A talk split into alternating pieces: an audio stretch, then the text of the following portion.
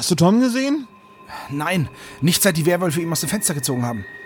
Die verdammten Biester waren auch echt schnell. Hast du noch Silberkugeln? Warte. Nee, alles alle. Ich muss die letzten in den Vampir geballert haben. Nicht in die Hexe? Nee. Die habe ich mit ihrem eigenen Besen enthauptet. Nice. Okay, wir müssen Tom finden. Wenn es hier nur nicht so zappenduster wäre. Ja, sie ist positiv. Die Zombies sehen uns so nicht. Ja, schon, aber die Geister-Indianer. Vor Geistern habe ich keine Angst. Die habe ich schon erledigt. Oh, Tom. Oh, dir geht's gut. Wir dachten, die Werwölfe hätten dich erwischt. Nee, die konnte ich abhängen. Hab ihnen eine Mumie in den Weg gestoßen. ja, die Biester stehen auf Dörrfleisch. Nice. Äh, aber Tom, wie hast du die Geister denn besiegt? Na, hiermit. Oh, Wahnsinn. Nice. Ein echter Schreckweck 0816. Wo hast du den denn her? Der stand hier hinten einfach so rum. Also, wie ist der Plan? Wie schaffen wir es, an den Vampirfürsten ranzukommen? Also wir schleichen durch die Schatten bis zu den Ausläufern der Burg. Am besten orientieren wir uns an den Bahnschienen. Ja, nein, Irrlichter! Hey Chef, wir sind die Vandalen, die die Geisterbahn verwüstet haben. Die schnapp ich mir. Nicht so nice.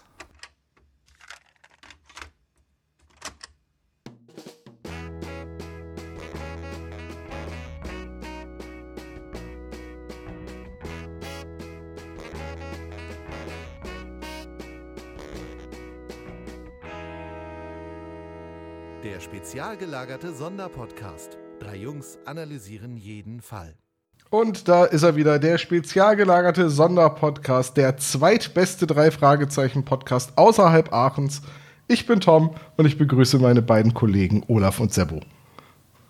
Äh, guten Tag. Alle in Aachen und um Aachen herum. Und um Aachen herum. Servus. Ach, das war Ulm, ne? Das war Ulm, ja. Ja, aber auch liebe Grüße an Ulm. Gibt es einen Drei-Fragezeichen-Podcast aus Ulm? So live vom Ulmer Münster, der höchst- höchsten Kirche der Welt? Also wenn das so weitergeht, dann schaffen wir das ja. Mit der Wir höchsten sollten Kirche. unbedingt anfangen. Äh, wir sollten unbedingt anfangen mit der Besprechung der heutigen Drei-Fragezeichen-Folge, oder was meinst du? Ja, das finde ich schon, oder? Also ich könnte einmal ja eingangs sagen, welche Folge wir besprechen. Wir besprechen den Geisterzug, geschrieben von Astrid Vollenbruch. Aber bevor es soweit ist, traditionell die Einleitung über, was haben wir eigentlich in letzter Zeit so gehört? Und ähm, ich sag mal, Olaf fängt heute mal an. Ich habe was gehört, beziehungsweise habe ich auch dazu ein Bild gesehen, also habe ich einen Film geschaut, den ich euch ans Herz legen möchte. Und zwar The Kid Detective habe ich geschaut. Ein Film, der jetzt gerade erschienen ist und ähm, wie heißt das, Direct to Stream oder so wird das, glaube ich, jetzt genannt. Ähm, den habe ich mir dann gekauft. Handelt von einem Anfang 30-jährigen ähm, Detektiv, der ähm, seine besten Zeiten als Detective hinter sich hat, nämlich als Kind. Äh, da war er nämlich ein erfolgreicher Ermittler im Teenageralter. Und war das ist ein Spin-off von Detective Con. ja, nee, anders. Ich hatte, war so ein bisschen getriggert, weil ich dachte, Mensch, das könnte auch eine Interpretation sein, wie Justus Jonas äh, später sein Geld verdienen wird. Und ähm, es gibt sicherlich ein paar Parallelen zu den drei Detektiven oder zu allgemeinen Jugenddetektiven. Und ähm, seitdem ist er eigentlich ein als Erwachsener erfolgloser Detektiv, steht so ein bisschen unter den Scheffeln seiner Eltern. Ähm, und dann bekommt er seinen ersten Mordfall als Fall präsentiert und ja, das ist so der Aufhänger der Geschichte. Und dann ist es ähm, so ein bisschen eine Reminiszenz an, an ähm, ja, Jugenddetektivgeschichten, aber eben mit einem realen Mordfall, der eben ermittelt wird. Und ja, es ist keine Komödie, es ist äh, tatsächlich ein ernster Film, aber natürlich hat er ein paar sehr lustige Elemente mit dabei. Und ähm, das hat mir sehr gut gefallen, kann ich euch sehr ans, äh, ans Herz legen. The Kid Detective mit Adam, Adam Brody als äh, Hauptdarsteller. Das macht er ziemlich gut. Ich finde es lustig, dass du sagst, so Direct to Stream. Früher hieß das noch zu schlecht fürs Kino. Aber das hat sich auch grundlegend gewandelt. Ne? Also heutzutage. Ich wollte es gerade sagen. so mit Netflix-Produktionen, die dann bei den Oscars ausgeschlossen werden, weil sie ja Streaming sind und nicht Kino. Na, ich äh, frage mich halt, ob der überhaupt auch im Kino erschienen wäre hier in Deutschland, äh, weil ich glaube, das ist ein Thema, was nicht so viele Leute ins Kino führen wird, weil es halt einfach recht normale Verfilmung ist. Kein Marvel-Superheldenfilm und äh, auch nicht Arthouse, äh, was denn eher so im Nischenkino denn oder im Programmkino laufen würde. Aber es war ein solider Krimi. Okay. Sebo, was gibt's bei dir so Neues? Ja, ich bin ja in letzter Zeit sehr dem Fußball zugeneigt und das bleibt auch weiterhin so. Ich habe tatsächlich äh, die Biografie von Mario Basler gehört. Ähm, von, gesprochen von Mario Basler himself, aber Gott sei Dank nur in Teilen. Der Typ kann besser kicken, als er vorlesen kann. Aber eine gute Stimme hat der. Aber, Aber eine geile wer hat's hat denn geschrieben? Das ist ja viel interessanter, weil der kann wahrscheinlich auch Ja, besser also- Fußball spielen als schreiben. Ja, also es ist von äh, Alexander Gamnitzer, Mario Basler und Alex Raag. Äh, und erschienen ist es bei Edelbooks. Das gibt's auf Spotify. Es war auf jeden Fall sehr cool anzuhören, hat Spaß gemacht. Ich mag halt diese, diese Biografien von so, gerade von so alten Fußballern. Also ich habe jetzt auch die äh, von Miro Klose und ähm, Thomas Müller noch in der Playlist drin. Und Manuel Neuer hat, glaube ich, auch schon eine. Wer hat die geschrieben? Das Ding ist nur, das, das weiß ich nicht. Das Ding ist nur, dass die Jungs halt einfach noch so jung sind, dass das äh, für mich nicht diesen Nostalgiefaktor hat, bis noch. Die sind so alt wie ich. Ja, ko- ja, Deswegen- eben, die sind mit den gleichen Zeichentrickserien im Samstagsvormittagsprogramm Das, das schon, aber es ist halt, es ist halt Mario Basler, der halt Sachen erzählt von früher haben sie in der Umkleide geraucht und so. Und das war halt noch ein anderer Fußball, als das heute ist. Und das war noch nicht so komplett professionell. Und man kann halt an den Karrieren dieser, ja, dieser Jugendidole, Mario Basler war jetzt kein Idol, aber halt einfach ein sauguter Fußballer, ähm, kann man halt einfach diesen Wandel im Fußball sehen. Ja, ba Basler ist noch diese Ära Spieler, die ich auch noch kenne. Also ich verfolge ja nicht viel Genau. Fußball oder nicht sehr regelmäßig, aber so Mario Basler durch seine Zeit bei Werder Bremen hatte man natürlich als Kind Autogrammkarten. Das ist auch so ungefähr Ganz die genau. Zeit von Oliver Reck als Torhüter oder Winton Rufer, der bei uns, glaube ich, in der Abwehr gespielt hat, wenn ich das gerade richtig zusammenkriege. Ein Rover war ein Stürmer. Ach, war ein Stürmer. Ich weiß Also, nur, dass man und ihn Kiwi mit- genannt hat.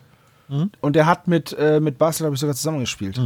Ja, das kann, das muss so die Und Marco Bode auch. Also Das war halt einfach eine, eine coole Fußballzeit und es sind halt so diese Stars der 90er, so Lothar Matthäus, der dann halt, der dann halt so Geschichten erzählt, ähm, dass er im, dass er nicht zum Elfmeterschießen angetreten ist, weil er sich an seinem vier Jahre alten Schlappen einen Stollen abgebrochen hat und deswegen einen neuen Schuh anziehen musste und damit wollte er nicht schießen. So, solche Sachen, während heutzutage in der Halbzeit die komplette Garnitur gewechselt wird. Das sind halt einfach schöne Geschichten vom, vom Platz. Und das, das war halt einfach noch ein anderer Fußball, nicht ganz so durchgetaktet, nicht ganz so durchkoordiniert und nicht ganz so plastikartig, wie er heute ist. Und das finde ich sehr, sehr schön und das versetzt mich halt immer wieder in meine Kindheit, weil den Basler habe ich halt noch Flanken sehen. Und ähm, ja, ist einfach schön. ich werde nie vergessen, wie er direkt eine Ecke verwandelt hat. Ja, hat er, kann er immer noch. Kann er immer noch. Kann ja. er immer noch, kann er immer noch, ja. Ich habe in dem Legendenspiel gesehen, da hat er jetzt ein Freistoßtor, glaube ich, war das geschossen. Äh, keine, keine Ecke mehr reingedreht, aber der hat mehrere von diesen Ecken direkt verwandelt. Sp- Und Spielt ja. der Basler denn noch jetzt, wo man auf dem Feld nicht mehr rauchen darf? ja, tatsächlich. Äh, der ist ähm, jetzt unterwegs mit so einer mit so einer Tour irgendwie, also jetzt gerade nicht, aber grundsätzlich. Ähm, Basler Ballert oder so heißt das, da erzählt er halt so ein paar. Das könnte aber auch eine neue Krimiserie auf RTL sein. Das ist richtig. Äh, Basler Ballert, da ist er halt, er ist halt er selbst und erzählt halt Geschichten. Ist er der Bruder Ähm, von das Toni mag- Ballard in dem Moment, oder? Aber richtig. Das mag nicht jedem gefallen, weil der Typ halt einfach ein, ja, ein, ist halt ein Macho. Ist halt so ein, ist halt so ein Oldschool Macho, so. Und das muss jetzt nicht jedem gefallen. Ähm, ich höre ihn immer wieder mal ganz gerne. Und diese, diese Dokumentation oder diese, diese Biografie, die war, ja, die war sehr hörenswert für mich persönlich. Ähm, ob ich das jetzt jedem empfehle, keine Ahnung. Man sollte dem Fußball auf jeden Fall zugetan sein. Und dann kann man sich das gerne mal anhören und kann zumindest was draus ziehen. Entweder so das nicht zu machen oder zu sagen, ja, okay, es geht auch so. Zeit der Aufnahme ist es natürlich ein sehr schwieriges Thema für uns Bremer über Fußball gerade zu sprechen. Aber Ja, mal gucken, wie sich das dann befinden am Wochenende so vor dem genau vor dem Wochenende des letzten Spieltages der Saison äh, 2021 und wenn Bremen am Wochenende nicht gewinnt, Da muss Köln Dann auch nicht gewinnen, um das noch irgendwie hinzubiegen. ja, dann Ah. ist zumindest brennt der Baum. Liebe Zuhörer, es gab mal den Ansatz, dass wir versuchen, Tagesaktuelles aus dem Podcast rauszulassen, damit er einigermaßen zeitlos bleibt. Und jetzt reden wir über Fußballspiele. Ja, aber es ist halt ein bewegendes Thema. Damit man die Aufnahme richtig gut datieren kann. Wenn die, wenn die Bremer absteigen, was ich jetzt ihnen nicht wünsche, was ich aber der zweiten Liga wünschen würde, weil es eine sehr, sehr starke, sehr, sehr coole zweite Liga wäre, ja, dann, wenn sie absteigen, dann wisst ihr es spätestens, wenn ihr die Folge hört, wisst ihr, ob sie abgestiegen sind oder Ich nicht. habe der Bundesliga auch die Superliga mit Beteiligung der Bayern gewünscht, aber hey. Ja, aber das ist ja nur aus, wegen, des, wegen des Neides der Besitzlosen. Das ist halt, tut mir sehr leid. Naja, es ist schon langweilig, aber ähm, vielleicht hat Tom ja auch was anderes gehört, außer was mit Fußball. Ja, natürlich. Äh, also soweit kommt es doch. Das War ja klar, weil Tom guckt Eishockey aus gutem Grund. Ja, ist spannend. Das ist ja, Ja, eine der allem- Notvokabeln für Eishockey ist eine der Notvokabeln für Betrunkene, das wisst ihr ja, ne? Was? Ja, genauso wie Kanufahren und Wirsing. Hä? Worum geht's? Wenn du angehalten wirst bei der Polizei, Eishockey, Kanufahren, Wirsing. Ach so, hm, okay. Nee, den kannte ich noch Ja, nicht. der, war, der war in den 90ern, war der ganz lustig. Ja, ne? Okay, genau. Also als ich noch ein kleiner Junge war, hab, mit da Dieter bin ich Nuhr immer gemeinsam. zum, zum Tante Emma Laden gegangen, habe mir eine Tüte Stork äh, Schokolade geholt und dann habe ich immer Wirsing gesagt zum Abschied. Okay, so können wir weitermachen. Ja, mach mal mit. Ja, da gab's, da gab's noch den Diss, du bist zu blöd zum Brot holen, du fällst hin und verbiegst die Mark. Hei, hei, hei, okay, hei, Tom, hau raus. Ja, ich habe äh, einen Film gesehen vor kurzem. Ähm, d- witzigerweise passend zur heutigen Folge. Äh, ein zwar ein Film über die äh, Eroberung der Nordamerikas durch den elektrischen Strom. Ich habe gerade kurz gezuckt, weil ich dachte, nach elektrischer Stück kommt was anderes, aber ist sehr gut. Das wird in dem Film auch erwähnt. Also der Film heißt im Englischen The Current Wars, also die Stromkriege. So bezeichnet man auch die Ära, in der sich äh, äh, George Westinghouse und Thomas Alva Edison quasi den Krieg geleistet haben, wer welche Stadt und äh, an welches Stromnetz anschließt und mit welchem Glühbirnentyp. Also diese Pionierzeit. Und der Film hat im Deutschen die, ähm, hm, die, die sehr seltsame Titelwahl Edison, ein Leben voller Licht. Und das suggeriert, dass es in diesem Film um Thomas Edison geht. Und äh, das ist halt, das ist halt einer der, der Darsteller. So, äh, Wie, wie stelle ich mir das vor? Nikola Tesla sitzt da die ganze Zeit, oh Menno. Tesla, natürlich spielt Tesla auch eine Rolle, weil der ja äh, sowohl für Westinghouse als auch für Edison gearbeitet hat und auch an seinen eigenen Patenten geforscht hat. Der, der spielt natürlich eine ganz wichtige Rolle in der Geschichte. Genauso auch äh, Harold Pitney, der ähm, ja, ist egal, das führt zu weit. Also die, die Geschichte des Stroms und auch dieser Kampf zwischen ähm, AC und DC, also Alternating Current und Direct Current, ähm, das ist ein sehr interessantes Thema und der Film erzählt die Geschichte auch nach. Aber, und das ist ein großes Aber, ohne jeglichen Spannungsbogen. Den Film zu gucken ist im Prinzip so, als würde man den Wikipedia-Artikel zu dem Thema lesen, weil man geht einfach, der arbeitet chronologisch alle wichtigen äh, Positionen ab und trifft dann aber ein paar komische Entscheidungen, weil nämlich, obwohl der Film eigentlich nur versucht, diese Ära nachzuerzählen, äh, die Chronologie der Ereignisse ändert. Und das habe ich halt überhaupt nicht verstanden. Also, da sterben dann Leute zehn Jahre, bevor sie wirklich gestorben sind. Vielleicht war das der Ansatz, doch sowas wie Dramaturgie in ein zugegeben nicht sehr actiongeladenes oder spannendes äh, Thema zu bringen. Aber irgendwie weiß ich Wobei- nicht. Äh, Jetzt kommt ein Physiker-Gag, hätten sie Tesla in den Vordergrund gehoben, hätte es einen Spannungsbogen gegeben. Haha. Oi, ei, ei, ei, ei. Oi, oi, oi. Oh, Das war ja die statische Entladung unter den Wortwitzen. ähm, der Film ist sehr hochkarätig besetzt, meiner Meinung nach. Also äh, Barnacle Cumberslot spielt Thomas Edison, Michael Shannon spielt George Westinghouse, Tom Holland spielt auch mit. Als Spider-Man. Also, Tom Holland spielt Auch mit. Sehr schön. Tom Holland spielt Samuel Insull, den Assistenten von Thomas Edison und seinen Geschäftsführer. Samuel Insult. Ja. Den Typen, der alle beleidigt. Nein, Insull, ohne T. Ähm, aber den kennt halt keiner. Deswegen, wenn ich jetzt gesagt hätte, so, äh, das ist Samuel Insull, dann wäre so, äh, wie gesagt, der Film ist, ach, der ist schon, der ist schon in Ordnung. Den kann man sich mal angucken, wenn man sich grundlegend für die Thematik interessiert.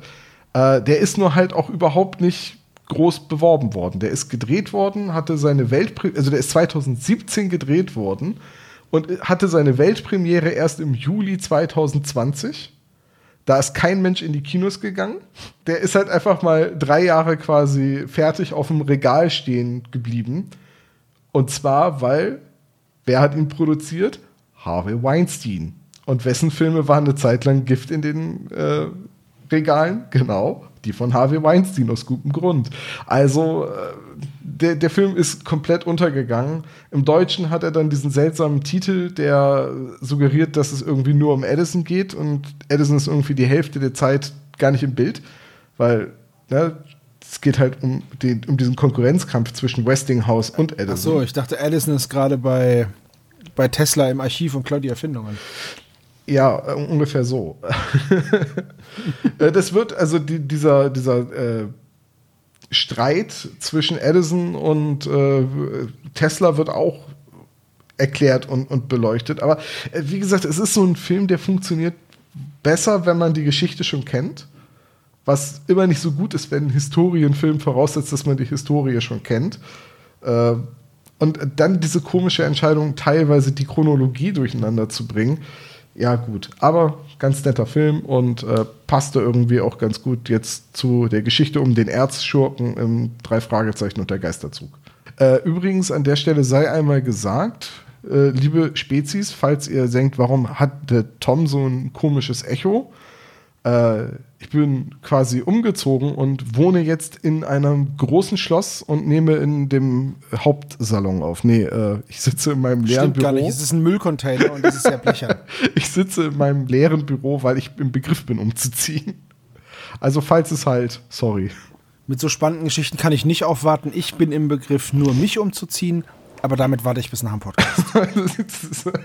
Stell dir das so vor, wie du bei der Aufnahme schon sich so umziehst und schon so Zähne putzt. Man hört einfach so, so, so ein Zip. So. Oh, die Hose ist gefallen. Und dann, und dann nimmt er den Laptop und das Mikro mit und dann kann er direkt nach der Aufnahme einfach Augen zumachen und schlafen. Falls ihr euch wundert, warum es so halt, ich gehe kurz auf Toilette. Gut, äh, Die Do's and Don'ts für Podcaster. Hörten Sie bitte angespannt zu. Mir ist das sehr, sehr wichtig, was wir gerade vermitteln. ich muss gerade an diese Webseite aus den 90ern denken, äh, die 100 wichtigsten Regeln von HTML. Und sie waren alle so geschrieben, dass das Dinge sind, die du besser nicht machen solltest. So wichtige Informationen müssen blinken. Ich glaube, dafür muss man jetzt Informatiker sein. Ja, sorry. Tut mir leid, ich bin dafür zu erdverbunden. Ja, dann kann es auch keinen Stromschlag geben. Reden wir dann doch lieber über eine Drei-Fragezeichen-Folge. Wir wollen heute über die drei Fragezeichen und der Geisterzug reden. Als Buch erschienen 2005, als Hörspiel erschienen 2008. Buch Nummer 121, Hörspiel Nummer 122 und Olaf, liege ich richtig damit, dass wir quasi in der Zeit des Rechtsstreits sind? Ganz genau. Wir sind, nein, also als die Folge rausgekommen ist, war der Rechtsstreit natürlich vorbei. So. Ja, gut, anders geht's ja nicht. Das Buch ist aber äh, quasi zum Rechtsstreit erschienen und dann gab es ja auch irgendwie sogar eine Veröffentlichungssperre, das heißt eine einstweilige Verfügung, dass dieses Buch auch erst später, also während des Rechtsstreits rausgekommen ist. Das war ja so ein Hin und Her. Dürfen die Bücher jetzt rausgebracht werden, ist unklar. Dürfen die CDs rausgebracht werden oder die Hörspiele? Auch unklar und da haben die sich da gegenseitig ja ein bisschen äh, bekriegt. Aber es gibt ja eine Einigung. Von daher ist das jetzt etwas, was der Vergangenheit angehört und deswegen ist diese Folge da. Aber bevor wir weiter drüber quatschen, habt ihr alternative Titel dafür? Wie wär's mit Wachs in seinen Händen? Und wie wär's denn mit die drei Fragezeichen und Mr. Alalalalong? Alla. Entschuldigung. Der Mann ist Doktor. Bisschen mehr Respekt. Dok Dr. Alalalalong.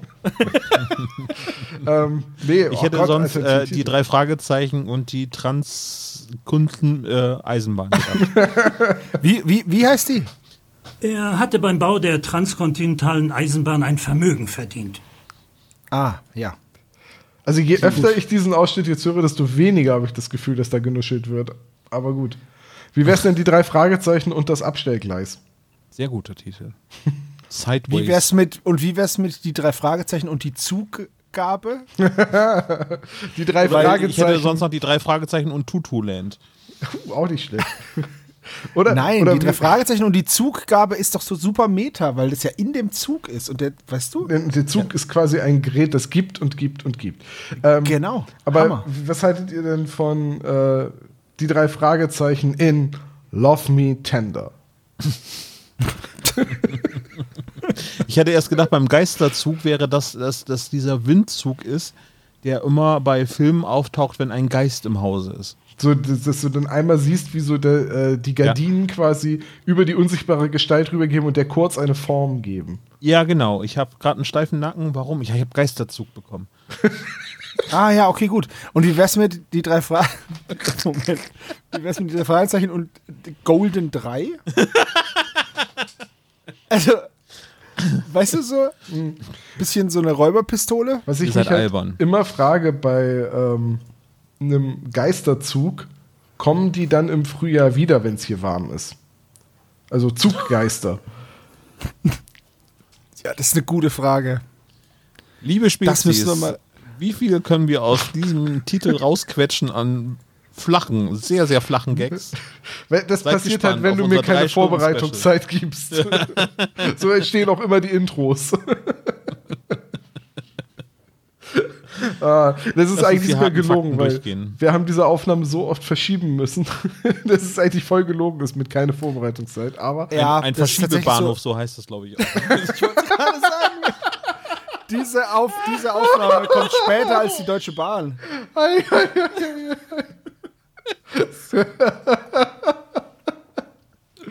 Ah, Mann, ey. Ich weiß nicht, irgendwie entgleist uns Tom, du die- schneidest. Ja, und mir entgleist Uns- gerade die uns- Moderation. Die Moderation entgleist dir. Ja. Ich finde, wir sollten jetzt die Weichen stellen für einen reibungslosen Ablauf. Ja, der Cast. ja. Zugestiegen sind dieses Mal. Boah, ziehen wir das jetzt durch? Nein, bitte. Okay. Bitte nicht. Äh, Nee, der erstaunlich, Zug ist längst abgefahren. Ne? er- erstaunlich viele männliche Rollen in dieser Folge. Ähm, mir fällt jetzt in der ganzen Sprecherliste nur eine Frau auf. Und, Und die hat Zug gegeben eine sehr kleine Rolle. die hat irgendwie zwei Sätze, bis dann jemand sagt: Schatz, bitte benimm dich, du bist betrunken. So, äh, Ja. und dann ist die auch wieder weg. Die fällt bei den Sprechern auch wirklich ein bisschen ab, finde ich so, was die Leistung angeht. Dazu muss man sagen, dass äh, Mrs. Kingsley gesprochen von Tina Rehfeld Wildmann, auch ein sehr schöner Name, dass man erst Rehfeld und dann aber Wildmann heißt. Hirschjäger oder so, das ist ungefähr das gleiche. Ähm, und die Ich, ich glaub, hat nur diese eine Sprechrolle bisher. Ich habe nichts anderes gefunden, als dass diese, dass sie Mrs. Kingsley gesprochen hat. ja. das muss dann irgendwie so, weiß ich nicht, eine Auslosung oder sowas gewesen sein auf der Record Also da Party das gewonnen. möglich ist, wollte ich mich nur noch mal kurz anmelden. Ähm, liebes Europa-Team, ich hätte Zeit. Ja, es ist, Ich es ist Corona. Zeit. Servo hat nichts zu tun. Bundesliga ist auch wieder rum. Ja. Bayern ist ja schon Meister. Ja, also ihr habt die Wahl. Entweder er spricht bei euch mit oder er geht zu Basler Ballert. Oh, ich, das möchte ich mir wirklich mal anschauen. Dr. Long wird von Lu Wong gesprochen. Ich hatte erst gedacht, so, oh nee, jetzt machen sie wieder so einen klischeebehafteten Chinesen, aber Aber Ja. dann haben sie es gemacht. Ha Hammer. Haben sie gemacht, aber halt mit jemandem, der auch einen chinesisch klingenden Namen hat. ja. Aber es ist schon, also ich, also ich weiß nicht. Ähm, ich will ja jetzt nicht so früh damit anfangen, aber im Buch ist Mr. Long ein sehr eloquenter und sprachgewandter Charakter. Das Der Pa- zufällig Chinese ist. der halt, ja, der hat halt chinesische Vorfahren, aber der, der, der ist Genau, halt. und, aber, aber hier im Hörspiel wird halt sein Chinesen-Sein rausgekehrt. Ja, so, von, von, und also das, das wird halt überbetont in der Art, wie er im Hörspiel spricht, dass er eben Chinese ist. Oder also der hat, der spricht ja in Anführungszeichen ein so schlechtes Englisch, also einen so harten Akzent, dass, dass du halt nicht denkst, ja, das ist ein Amerikaner mit asiatischen Vorfahren, sondern du denkst, ja, okay, das ist, äh, der ist seit zwei Jahren in den USA. So, der lebt aber schon seit zehn Jahren allein da in Harrowville. Also äh, offensichtlich hat da in der Produktion auch jetzt so ein bisschen Umdecken stattgefunden. Also wenn man jetzt im Band des Drachen zum Beispiel äh, hört, was ja mit sehr vielen Chinesen besetzt ist, da ist es auch deutlich besser dargestellt. Also aufgeklärter und, und realistischer, was irgendwie, was die Sprechen, äh, Sprecherleistung angeht. Also hier ist es halt noch so ein bisschen oldschool. So, ich muss an Wong von ähm, dem grünen Drachen, äh, grünen Geist denken. Das ist ja sehr vergleichbar und das ist ja jetzt bei ganz modernen Aufnahmen, wo ein Chinese oder ein Asiate allgemein beteiligt ist, ja schon deutlich besser geworden. Aber Ja, bevor, halt- bevor ich das in der eigentlichen Folgenbesprechung vergesse, Peter sagt, hä, wir sind doch hier in den USA und nicht in, den Shanghai, in Shanghai. Oh Mann, ich habe mir das extra aufgeschrieben. und da habe ich gesagt, so, oh, das ist aber ein krasses Foreshadowing. Ja, das habe ich auch gemacht. Äh, habe ich mir auch aufgeschrieben. So elf Denn Jahre wir haben vergessen, wir haben vergessen, die harten Fakten äh, zu nennen. Nee, da wären wir jetzt nach den Sprechern zugekommen. Okay, machen wir normalerweise doch immer als erstes, oder? Ja, komm, öfters mal was anderes. Äh, Fred Jenkins wird von Nick Seidensticker gesprochen. Die haben alle so interessante Namen. Weckler, Weber, Tennigkeit, Rehfeld Wildmann, Seidensticker. Ja, ganz gut, ne? Ja. Äh, wie fandet ihr denn, welchen, welchen Sprecher fandet ihr denn am besten? Ähm, ich fand Mr. Kingsley am besten, muss Ja, ich sagen. ich auch. Äh, Also er hat mich in den ersten Sätzen, die er so spricht, ziemlich an Morton erinnert. Also wäre auch schön gewesen als Morton. Ja, aber hat mir gut gefallen, bis auf den Versprecher. Er hatte beim Bau der transkontinentalen Eisenbahn ein Vermögen verdient. Das Ja. schlachtest du jetzt noch aus, ne? Nee, das war eigentlich der letzte Auftritt jetzt Okay. äh, von der Transkontin auf Eisenbahn. Also So, ich würde, ich, ich möchte jetzt auch mal eins zu diesem Sprecher sagen. Ähm, der ist ja leider auch schon relativ alt und hatte den letzten, seinen letzten Auftritt 2008 irgendwann im Fernsehen, aber das will ich gar nicht erzählen, sondern der hat ganz, ganz viele Rollen bei She-Ra und He-Man gesprochen. ja, das stimmt. Da war Oh, er, hast da war er zum Beispiel äh, Skeletor mal von 83 bis 85 in der zweiten Synchronfassung. Er war aber auch Man at Arms und Buzz Off und Fisto und Trapjaw und diese ganzen, diese ganzen äh, Bösewichter eben. Er hat dann auch bei She-Ra, wie gesagt, Bösewichter gespielt. Und ja, da, daher kenne ich den halt. Und ähm, der war auch bei Bravestar dabei. Also dieses ganze, Reden wir jetzt von den Fernsehen-Synchronisationen Ja, ja. Ja, oder von den Hörspielserien? Nee, das sind, das sind ähm, die Fernsehgeschichten. Ja, die Stimme ist mir auch, auch sehr geläufig gewesen, aber auch so, ja, ja, Fand ich, halt, Leistung, ja. fand ich halt sehr, sehr, sehr, sehr cool. In Roccos modernes Leben hat er mitgesprochen, zum Beispiel. Als Biber-Polizist. Ja, also Beispiel, bevor wir uns ja. hier auch falsch verstehen, dass ich jetzt hier diesen Fehler zweimal eingeblendet habe, heißt jetzt nicht, dass ich mich über den Sprecher lustig mache, sondern eher, dass das produktionstechnisch hätte auch äh, sicherlich rausgenommen werden können. So. Also bei der Das Qualitätssicherung ist da was durchgesickert, sag ich mal vorsichtig. Und bei Thundercats war er dabei. Okay, jetzt höre ich auf.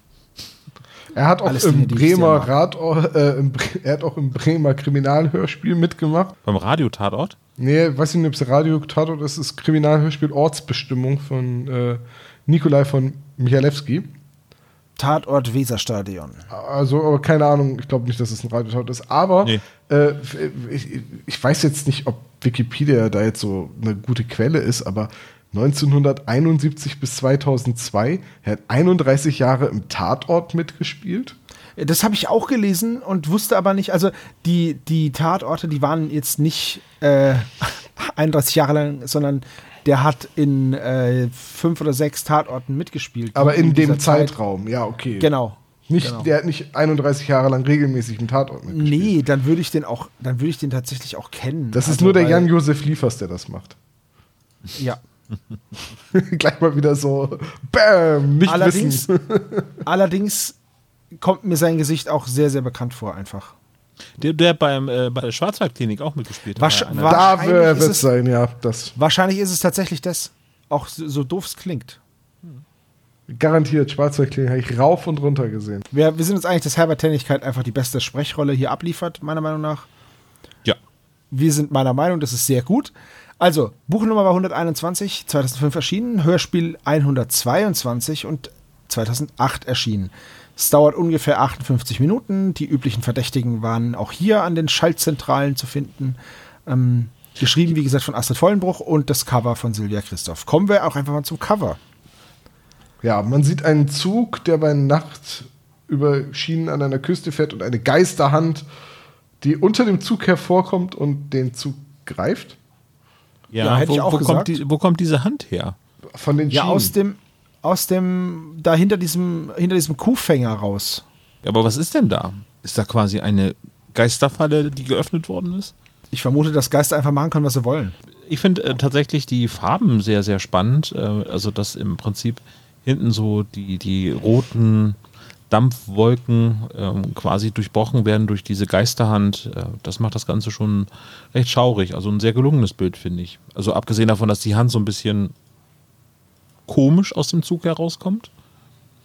Und auch ein bisschen komisch aussieht, finde ich. Aber ich, ich verstehe, also warum der Dampf jetzt rot ist, weiß ich halt nicht.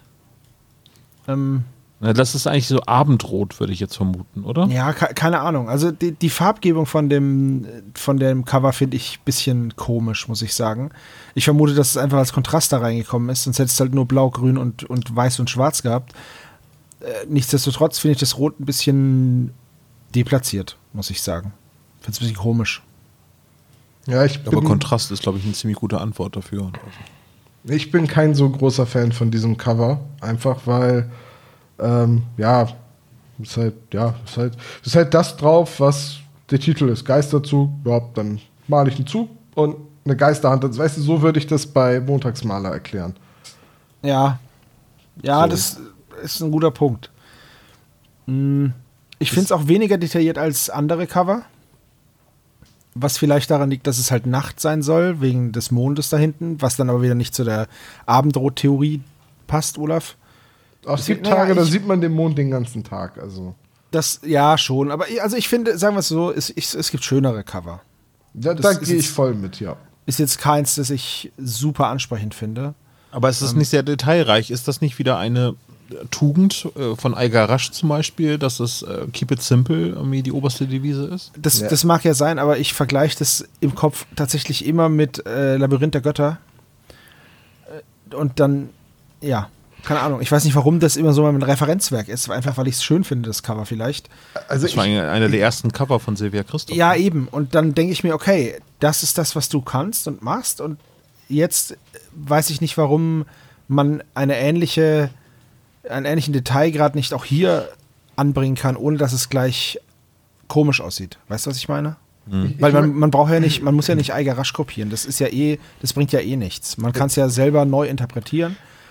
Ich möchte da eine Sache zu anmerken. Also, äh, das ist jetzt, ne, ohne irgendwie, dass ich jetzt alle Cover miteinander verglichen habe oder irgendwie einen wissenschaftlichen Aufsatz über das Thema verfasst habe und ich habe auch keine Ahnung von Gestaltung, aber so, ich habe bei den Eiger Rasch-Covern, gerade bei den frühen, immer so das Gefühl, dass da etwas rausgegriffen wurde, das teilweise ja auch gar nicht im Hörspiel, sondern nur im Buch vorkam.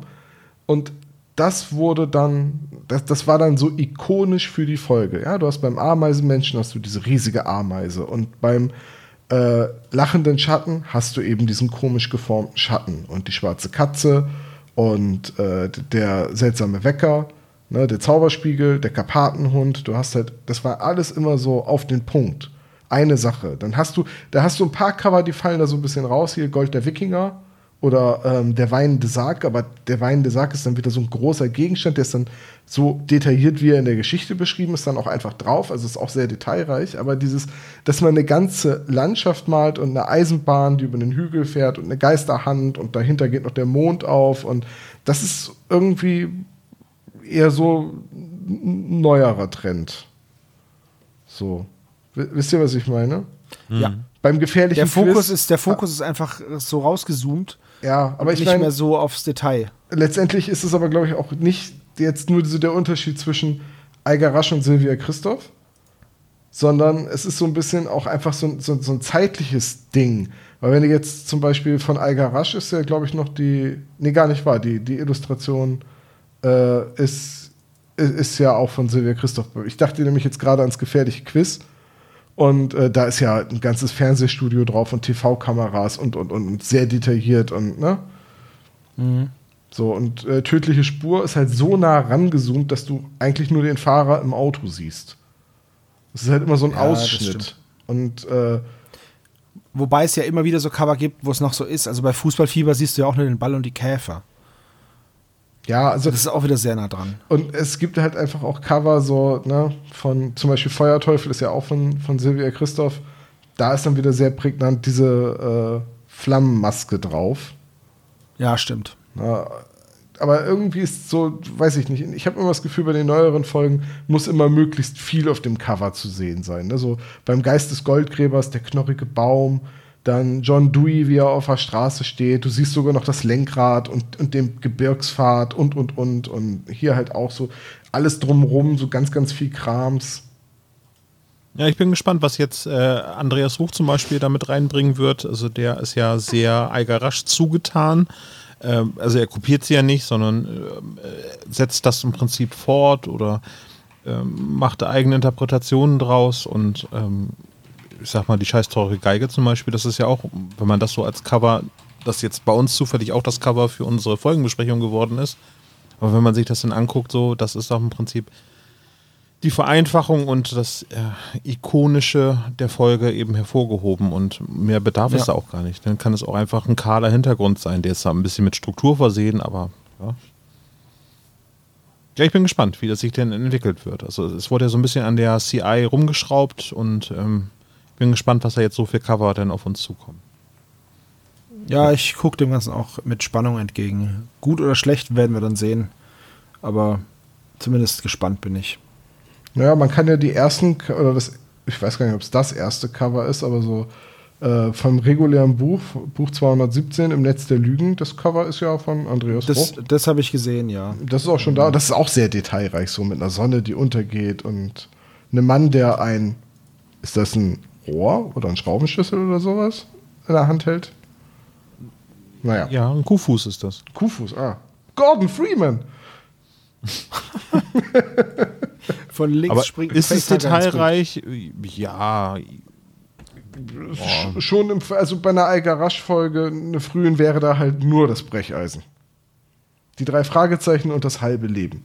Ja. Aber, also ich möchte ja jetzt wirklich nicht haarspalterisch sein, aber ich finde auch, dass Geisterzug jetzt irgendwie ein komischer Titel ist, weil ein Geisterzug kommt ja in dem Sinne nicht vor. Es geht ja mehr um den Tunnel, in dem der Zug verschollen ist und wo es spuken soll. Dann hätte man es ja eigentlich eher Geistertunnel nennen müssen. Ja, oder Spuk im Black Mountain oder so. Ja, oder die, die, die Schreckensgespenster von dem Schwarzen Berg, ach, das wäre wieder TKKG. Aber es ist ja eher ein heikler Titel, der Geisterzug, weil das ist ja einer der letzten äh, Hörspiele oder beziehungsweise letzten Bücher, die niemals veröffentlicht worden sind von der original amerikanischen Serie, die drei Fragezeichen oder Crimebuster vielmehr. Ja, du hast vollkommen recht. Es äh, gab eine Geschichte, ein unvollendetes oder ein unveröffentlichtes Werk von äh, MV Carey mit dem Titel The Ghost Train.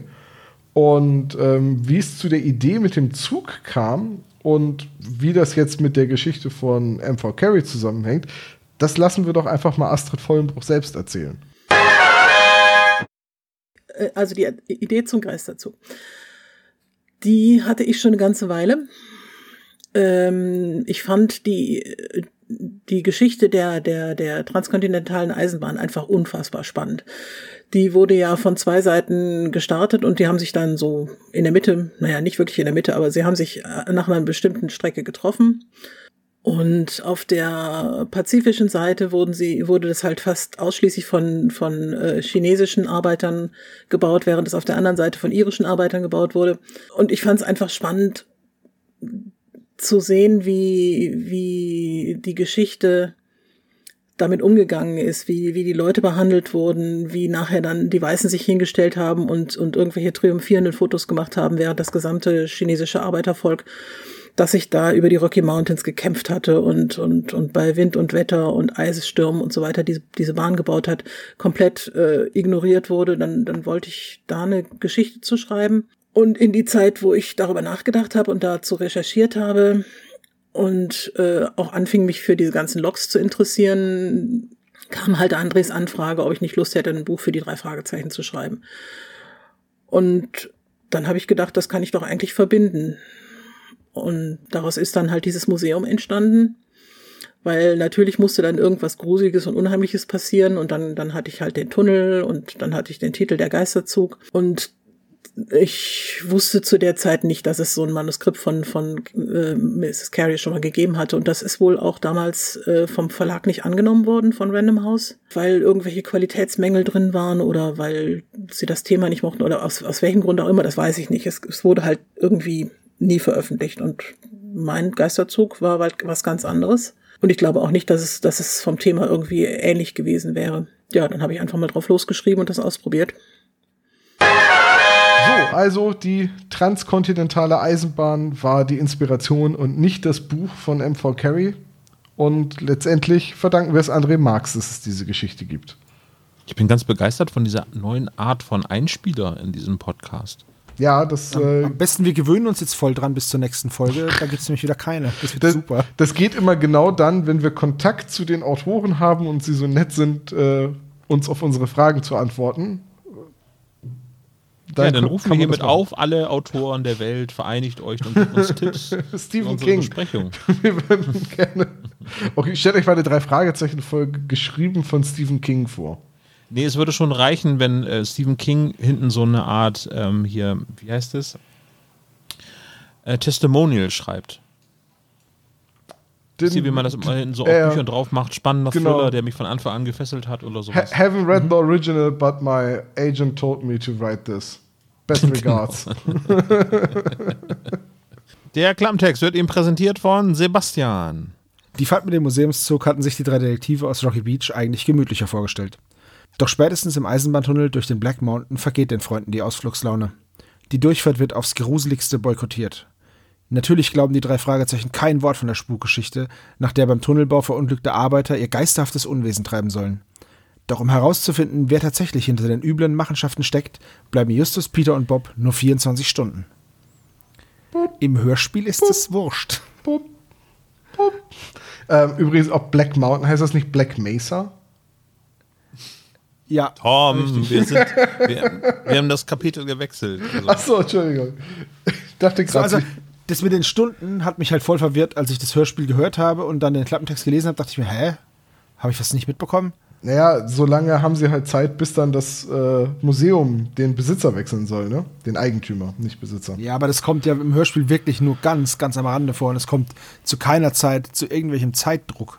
Ja, ach, das sind, da sind so ein paar Dinge, wo man sagen muss, ach, das kommt im Hörspiel leider nur am Rande vor. Aber da kommen wir dann im Einzelnen zu. Genau, dann gehen wir doch einfach mal direkt in die Exposition. an den Bahnsteig beziehungsweise in den Zug. Das ist nämlich die erste Szene. Ein Zug fährt ein, wird beschrieben. Peter freut sich. Im Zug sitzt fast niemand. Die drei wollen einsteigen und werden direkt mal davon abgehalten. Von einem. Bin, Ja, Ich bin gleich von den ersten zwei Sätzen so irritiert.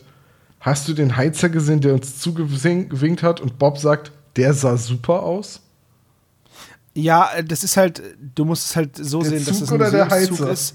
Nein, nein, aber die, das ist ja ein Museumszug und die Leute haben natürlich die alten Uniformen und Arbeitsklamotten aus 1902 an. Das heißt, der Heizer hat ein Leinenhemd an, hat eine Latzhose an und einen Schlapphut. Oder? Also so, so, eine, so eine Mütze halt. ne? Ja, du, mein, du meinst, genau. Onkel Und Titus fährt den Zug. ich hoffe auch, dass er Schuhe anhat.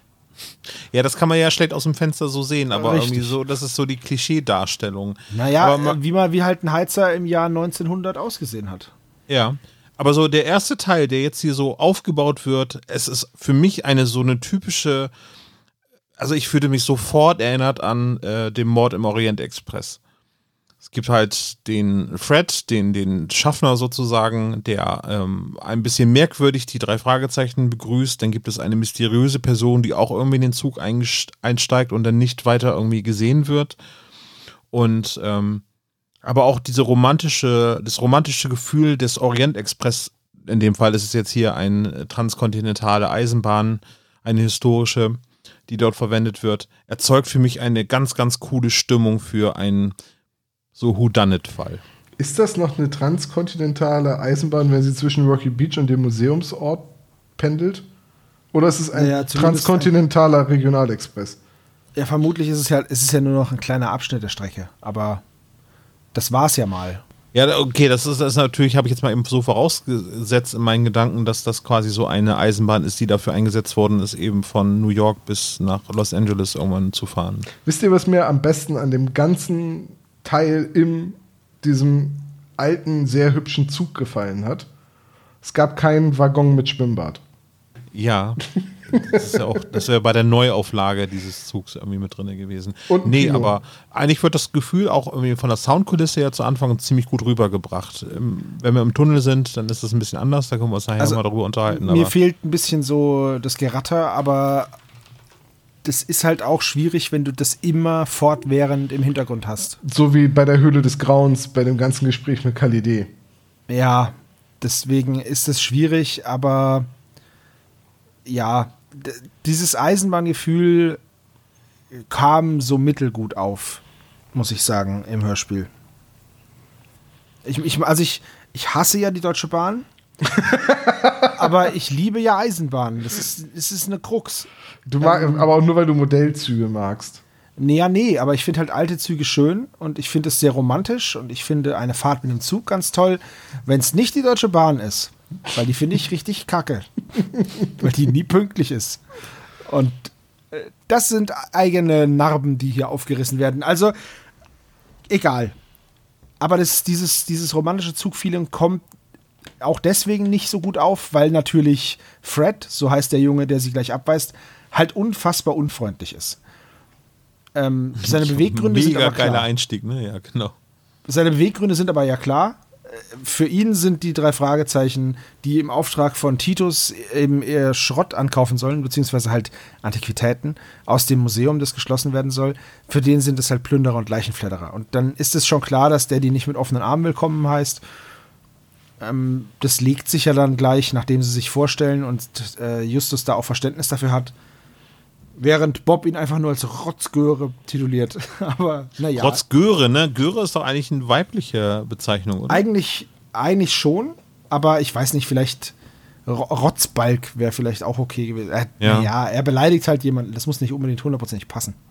Ja, aber ich stelle mir das gerade so vor, dass der, äh, der das wäre auch mal für eine äh, Fernsehsendung ganz interessant, wenn der Trödeltrupp vorbeikommen würde und diejenigen, die, äh, die in Empfang nehmen, sagen, oh, wir müssen unsere Sachen verkaufen und ihr nehmt uns jetzt hier aus wie die Schweine irgendwie halt Also, um ehrlich zu sein, der Typ, der beim Trödeltrupp sein Zeug loswerden soll, der ist ja auch immer so.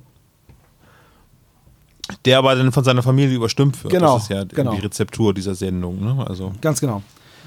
Also ich finde die Darstellung der Zugfahrt sehr gut, sowohl im Buch als auch im Hörspiel, weil da mit so einer Detailverliebtheit gearbeitet wird. Zum Beispiel, ähm, dass man eben Laternen aufhängen muss, bevor man in den Tunnel fährt. Ja, das und, stimmt. Und dass es auch keinen Kühlschrank gibt, sondern dass das einfach nur ein großer Block Eis ist, wo man eine Truhe draufstellt, die dann quasi gekühlt wird. Und, und solche Sachen. Das ist schon, das ist auch sehr detailverliebt, äh, dann mit einem historischen Zug so zu fahren. Also den, gar, den, den wirklich so im Original zu belassen, aber trotzdem zu betreiben. So. Ja, das, ich, wie gesagt, das finde ich ja schön. Ich hätte mir nur ein bisschen mehr Zugatmosphäre gewünscht, so. Ja, aber das ist wahrscheinlich von der Dynamik des Hörspiels Ja. her nicht möglich. Das ist dann nicht mehr so kindgerecht, auf irgendeinem Kassettenrekorder das zu hören. Irgendwie dann gehen die Hintergrundgeräusche halt irgendwie, glaube ich, zu sehr ab dann auf so einem Abspielgerät. Ja, gut. Wir haben jetzt, nachdem sie sich vorgestellt haben, diesem Fred mal wieder, ist jetzt schon lange nicht mehr gewesen, eine Frage nach den Symbolen, nach den drei Fragezeichen auf der Visitenkarte. Und äh, dann sagen sie es natürlich und dann kommt Fred natürlich sofort heraus, ob sie auch Spukgeschichten untersuchen. Und das nehmen sich natürlich die drei Fragezeichen sofort als Fall vor. Ich habe noch nicht verstanden, warum Peter nach all den Jahren immer noch nicht darauf bestanden hat, dass auf der Visitenkarte wir übernehmen jeden Fall, Klammer auf, wir sind keine Geisterjäger draufsteht. Ja, ähm, keine, er würde von Justus ja eh überstimmt werden. Der hat da ja Bock drauf. Keine Geister. Wir erfahren nämlich jetzt schon in der ersten Szene, dass der Black Mountain, durch den sie jetzt dann gleich fahren, dass es da spuken soll. Das ist einfach so super unangenehm für Peter, der auch wieder direkt sich die wieder direkt unwohl fühlt. Ja. Ja, er glaubt immer noch an Gespenster eigentlich, ne? Das ist ja das Faszinierende, dass er auch nach 122 Folgen immer noch an Geister, Gespenster und ähnliches glaubt. Und eigentlich äh, sagt Justus ja immer rational, dass es sowas nicht gibt. Und äh, aber seit dem Bergmonster, also Folge 14, müsste Justus doch innerlich eigentlich zerbrochen sein, irgendwie, dass es dort äh, eine Ja. mythologische Figur gibt, die dort auftritt. Also wir sind bei Folge 122 und das ist schon noch eine Ära, in der Peter öfters mal seine Angst vor Gespenstern und Geistern zum Ausdruck bringt. Es ist heute in den neuesten Folgen fände ich das auch, also finde ich das auch mittlerweile ein bisschen komisch, wenn das immer noch auftaucht. Und beim Bergmonster bin ich dann sehr gespannt, wenn wir die Folge irgendwann mal besprechen und ich das Buch lesen kann, weil äh, das da so angedeutet wird, dass es wirklich sowas wie einen Yeti gibt, finde ich spannend. Ja, das stimmt. Wobei, nee, warte, wenn die nicht im Bigfoot, leben, sagt Bigfoot man Bigfoot oder Sasquatch. Sasquatch, ja.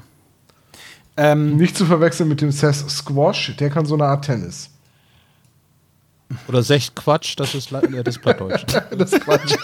das, das ist ja auch platt. Sehr, sehr schön.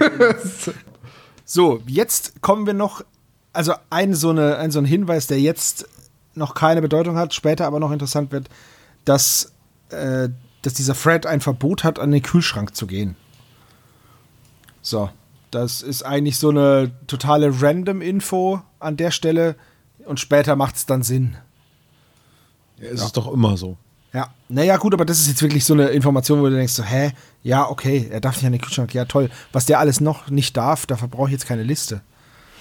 Hat Aber er hier keine wird Kühlschrankprivilegien mehr. Dieser Hinweis schon mal hinterlegt.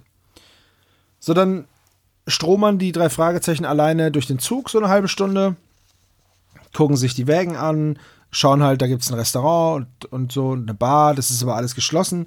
Und nur ganz vorne sind Leute, vier Stück, und äh, die sind in irgendeiner Besprechung. Und bevor die drei Fragezeichen auch nur irgendwas machen können, wird die Tür aufgerissen, ein Mann schnauzt sie an und äh, schickt sie sofort weg.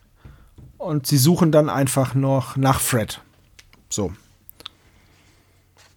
Der mittlerweile irgendwie niedergeschlagen worden ist und eingesperrt worden ist. Genau, der ist nämlich äh, im Speisewagen im Klo eingesperrt worden. Ziemlich wütend darüber. Und die drei Fragezeichen befreien ihn dann. Er wirft ihnen vor, dass sie das waren. Aber Justus ist aufgefallen, dass noch jemand in den Zug gestiegen ist. Neben diesen vier Personen ganz vorne. Und der ist aber nirgendwo zu finden. Ich habe da mal eine Frage ja. zu, zu dem Eingesperrtsein in der Toilette. Wie geht das? Also Ja, rational Von gesehen. außen abgeschlossen, damit sie nicht benutzt werden kann. das, was jede andere Tür auch tut, Zugang verweigern. Genau. Ah, okay, ja, okay, falls es außer Betrieb ist, Wasserschaden. Ja, ja, schon gut. Und es Streich gibt, meine noch, Gedanken. es gibt noch so Genau, viele. Möglichkeiten, warum ein Klo zu sein könnte. Gibt es sowas ähnliches wie den Mile High Club auch für Züge? Was soll das sein? Okay, vergiss es. Reden Der Mile Long. Club? So. Oder der Ratatatatat Club? Das finde ich gut. Musst du dich nur hinstellen und warten, bis du über die Schwelle. Egal. Liebe Ähm, Spezies, Es gibt den Club der Leute, die äh, Sex an ekelhaften Orten haben. Zum Beispiel auf der Toilette in einem Zug. Ich weiß nicht, wie es euch so geht, aber irgendwie Liebe wäre Spezies. jetzt nicht der romantischste Ort, den ich mir vorstellen könnte. liebe Spezies, frag das doch mal äh, ganz beiläufig auf einer Cocktailparty, auf der ihr seid, ob der andere Mitglied im Ratatatatat Club ist. Und lasst uns auch mal was, mit was anderem weitermachen. Ja, bitte. So, ähm, ja, ich, ich gehe schnell durch meine Aufzeichnungen. Ich werde ja ganz wirre hier.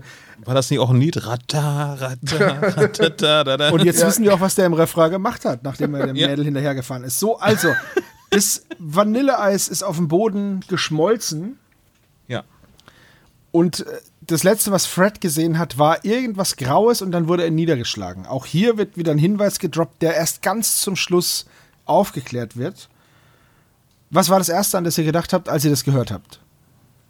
Was Graues. Habt ihr da überhaupt über irgendwas nachgedacht oder habt ihr gesagt, naja, das werde ich später schon erfahren? Eine Katze. Weil die sind nachts alle grau. Oder, äh, puh, ähm, äh, Freds Schaffnermütze. Nee, ich habe überhaupt nicht darauf geachtet, dass da was Graues war. Und ich hätte so. jetzt auch bei Grau nicht sofort an Plastiksprengstoff gedacht. Nee, ich, auch, ich nämlich auch nicht. Ich dachte, naja, vielleicht hatte der ja einen grauen Schal und hat den dann, weißt du, sowas.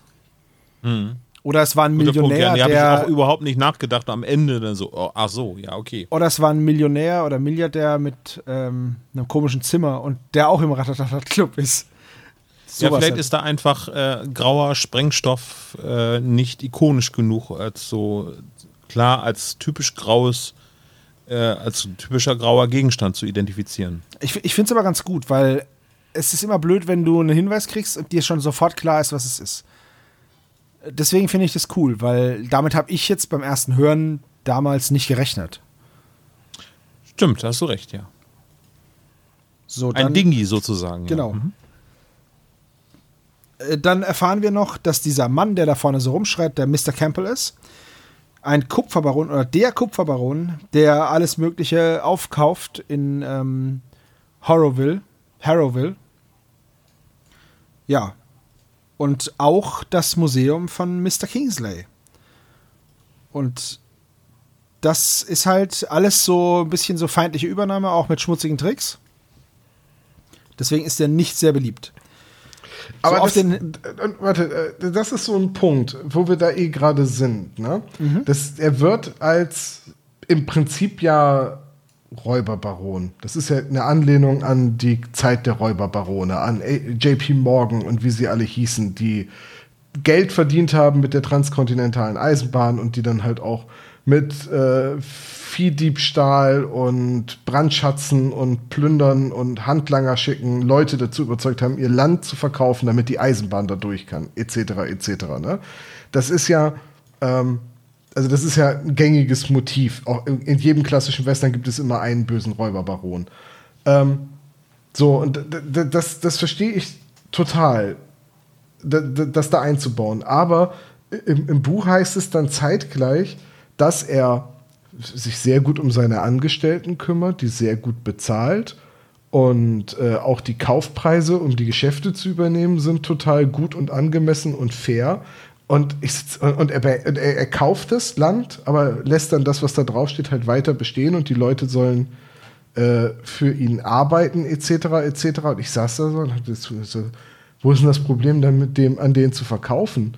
Er zahlt einen fairen Preis, er stellt dich an und lässt dich dein eigenes Geschäft weiterführen und er kümmert sich gut um seine Angestellten. Klingt doch eigentlich nach voll dem guten Geschäft.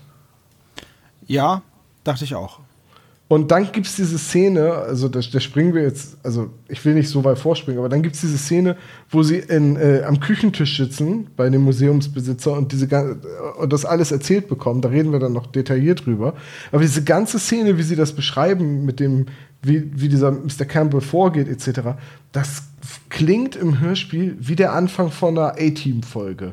Voll. Oh, danke, dass du das. Das wollte ich, das wollte ich auch sagen. Also Hannibal und die Jungs sitzen zusammen mit den Leuten, die das A-Team gerufen haben und hören sich an, was Genau. dieses reiche Scheusal wieder gegen den armen, kleinen amerikanischen Bürger und Steuerzahler durchführt und warum äh, die Polizei nicht helfen kann und deswegen muss das A-Team her.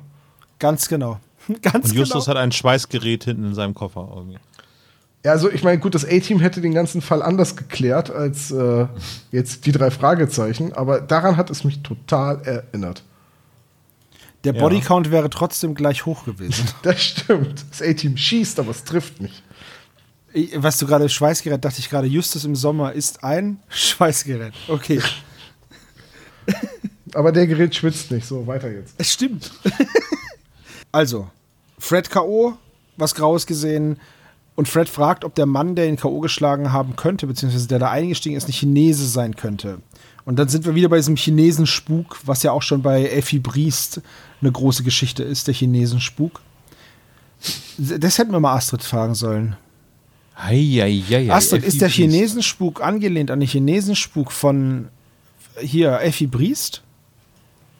Sch schreibt mir mal. Ich Dankeschön. Okay. Gut, also äh, Sam Riley kommt dann dazu, weil der Zug geht dann in eine Vollbremsung. Äh, alle fliegen rum und nicht Bob haut sich die Birne an, sondern nochmal Fred. Ist echt nicht sein Tag. Right. Der Zug ist natürlich stockdunkel, weil sie im Tunnel stehen. Äh, Sam Riley kommt dann mit zwei Öllampen und sagt ihnen, sie sind gerade durch einen Transparent, durch einen Banner gefahren und mussten deswegen anhalten. Und dann begeben sie sich, äh, die drei Fragezeichen, erst nach vorne in den Zug, wollen da die Lampen abgeben, werden da wieder zusammengeschissen von diesem, von diesem Campbell und hören dann noch einen Streit äh, zwischen einem gewissen Collins und eben diesem Mr. Campbell. Und da wird er halt wieder, also der Campbell wird halt die ganze Zeit sehr, sehr unangenehm dargestellt. Was, was Tom ja gerade gesagt hat, dem gegenübersteht, dass er ja eigentlich so beschrieben wird als, ja, integrer Geschäftsmann, der seine Leute gut behandelt. Also ein bisschen, das steht so ein bisschen gegenüber. Ja, im, im Buch wird das dann äh, eine besondere Form der Schutzgelderpressung genannt ähm, von Justus. Kann man natürlich so sehen. Auf der anderen Seite, wenn der Mann faire Preise zahlt und die Leute gut behandelt, warum muss er dann überhaupt auf so zwielichtige und vor allem illegale Mittel zurückgreifen, wie Erpressung, Drohung, Brandschatzen, Plündern, Nee, aber derjenige, der, ähm, es ist doch ein gängiges äh, Motiv, dass derjenige, der alles aufkauft, als, als, als, als böse denn gilt so. Das- also ich sag jetzt mal hier, ähm, wie heißt der Gegner von Daredevil? Kingpin. Äh, Wilson, der Kingpin, Wilson Fisk, genau, der, der wirkt ja auch äh, gegenüber den normalen Geschäftspartnern auch als, als nett und eloquent und äh, großzügig. Ja, aber der im ist, Hintergrund sind der die ist vordergründig nett und hintergründig ein Monster. Das mag, Ja. das mag ja sein, aber äh, Bei Campbell ist es irgendwie andersrum. Der ist vordergründig total ablehnt und hintergründig ist er dann. Aber angeblich zahlt er halt faire Gehälter, kümmert sich um seine Leute und die Kaufpreise sind auch in Ordnung. Äh, Dann hier, wurden die Mitarbeiter gezwungen, sowas zu sagen. ja, der zahlt gut, der Chef. das, sag, das sagen nicht die Mitarbeiter, das sagen im, im Buch die äh, Leute in dieser Küchenszene dann. Also der, äh, ne, da, da hätte ich halt gesagt, so, ähm, wo- kann mir jemand die Nummer von diesem Campbell geben? Ich möchte ihm alle meine Museen verkaufen. Alle zwei. Alle Dein beide. Kellermuseum, meinst du? Oder? Mein, mein Ich habe ein Museum der schlechten so. Wortspiele, da kann er gerne vorbeikommen. Dann wird's gruselig. Dann wird's finde ich, gruselig, genau. insgesamt.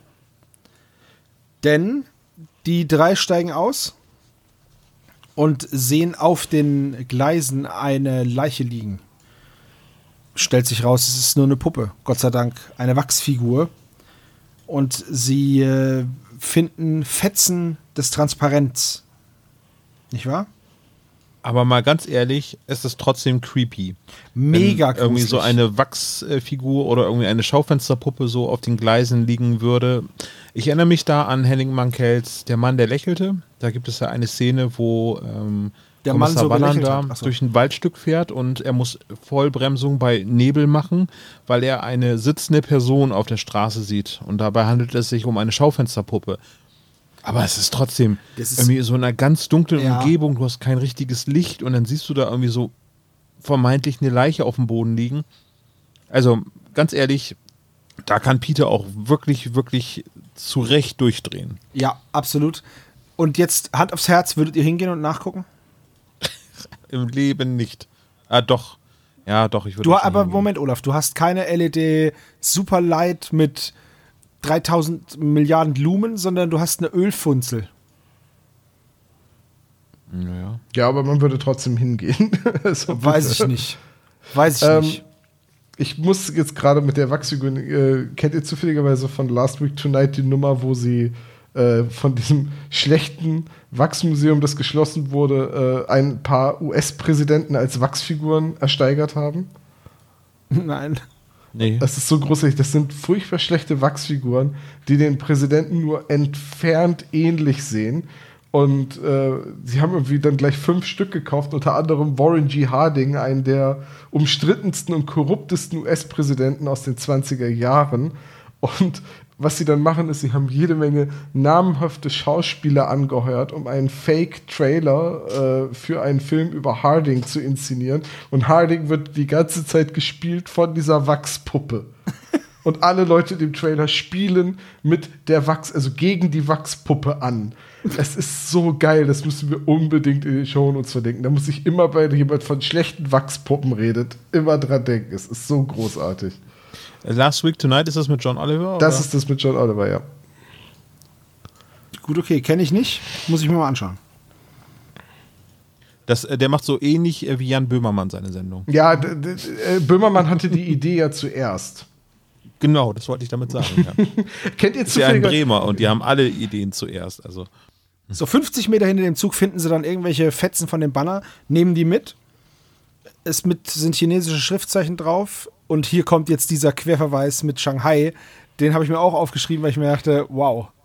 15 Jahre vorher wird hier Shanghai referenziert. Chapeau. Und jetzt kommt, jetzt kommt, was kommen musste. Der Zug fährt los und Peter kriegt einen Nervenzusammenbruch. Ja, das, das beschreibt das Schauspiel in der Szene sehr gut, ja. finde ich sehr gut eigentlich die Szene, was mich ein bisschen überrascht. Also es ist ja so eine Dampflok, ne? Die würde auch bei einer Vollbremsung ja niemals komplett stillstehen. Die würde also, immer ne, so der- tschuffen, ja. Ja, die würde immer was machen. Und in dem Fall, von der Geräuschkulisse her, da meine ich, dass, äh, dass ich da das größte Problem mit der Soundkulisse habe. Da ist es halt einfach, in diesem Tunnel ist es halt mucksmäuschenstill. Klar, um die Spannung zu erhöhen, aber normalerweise würdest du den Zug da irgendwie noch hören. Vor allen Dingen würdest du auch hören, wie der anfängt loszurattern. Der fährt Ja. ja, nicht zack weg. Also so- ich glaube, das es macht sogar ein Geräusch, wenn du die Bremsen öffnest. Und also, ja. Also die drei Fragezeichen hätten, äh, glaube ich, mehr als genug Zeit gehabt, um noch Locker. wieder Locker. auf den Zug aufzuspringen. Aber es war ja nun mal wichtig für die Handlung, dass die drei Fragezeichen ähm, im, im Tunnel quasi ausgesetzt sind. Das ist ein Spannungsmoment, das ist auch wichtig, äh, um die Geschichte voranzubringen. Außer im Hörspiel. Da bringt es die Geschichte nämlich überhaupt nicht voran. Ist der Unterschied zum Buch so gravierend? Ja, schon, weil ähm, es wird zwar später erzählt, dass in den Tunneln ja auch der Reno immer noch nach dem Gold sucht und so weiter. Aber ähm, im, es, es wird halt auch immer von den Geistererscheinungen im, im Tunnel geredet und dass es da spukt und so weiter. Aber es wird halt nie zu auch nur einer Sekunde irgendwie mal mit irgendwas belegt oder unterfüttert. Ja. Das, pass- das im Hörspiel ist das alles nur Erzählungen von Charakteren, die das irgendwann mal erlebt haben wollen. Also das Und- Gegenteil von Show Don't Tell, ne? So, und im, im, im Buch ist es halt so, dass die drei Fragezeichen jetzt alleine unterwegs sind äh, in, in dem Tunnel und dann das ähm, gespenstische äh, Klagen hören.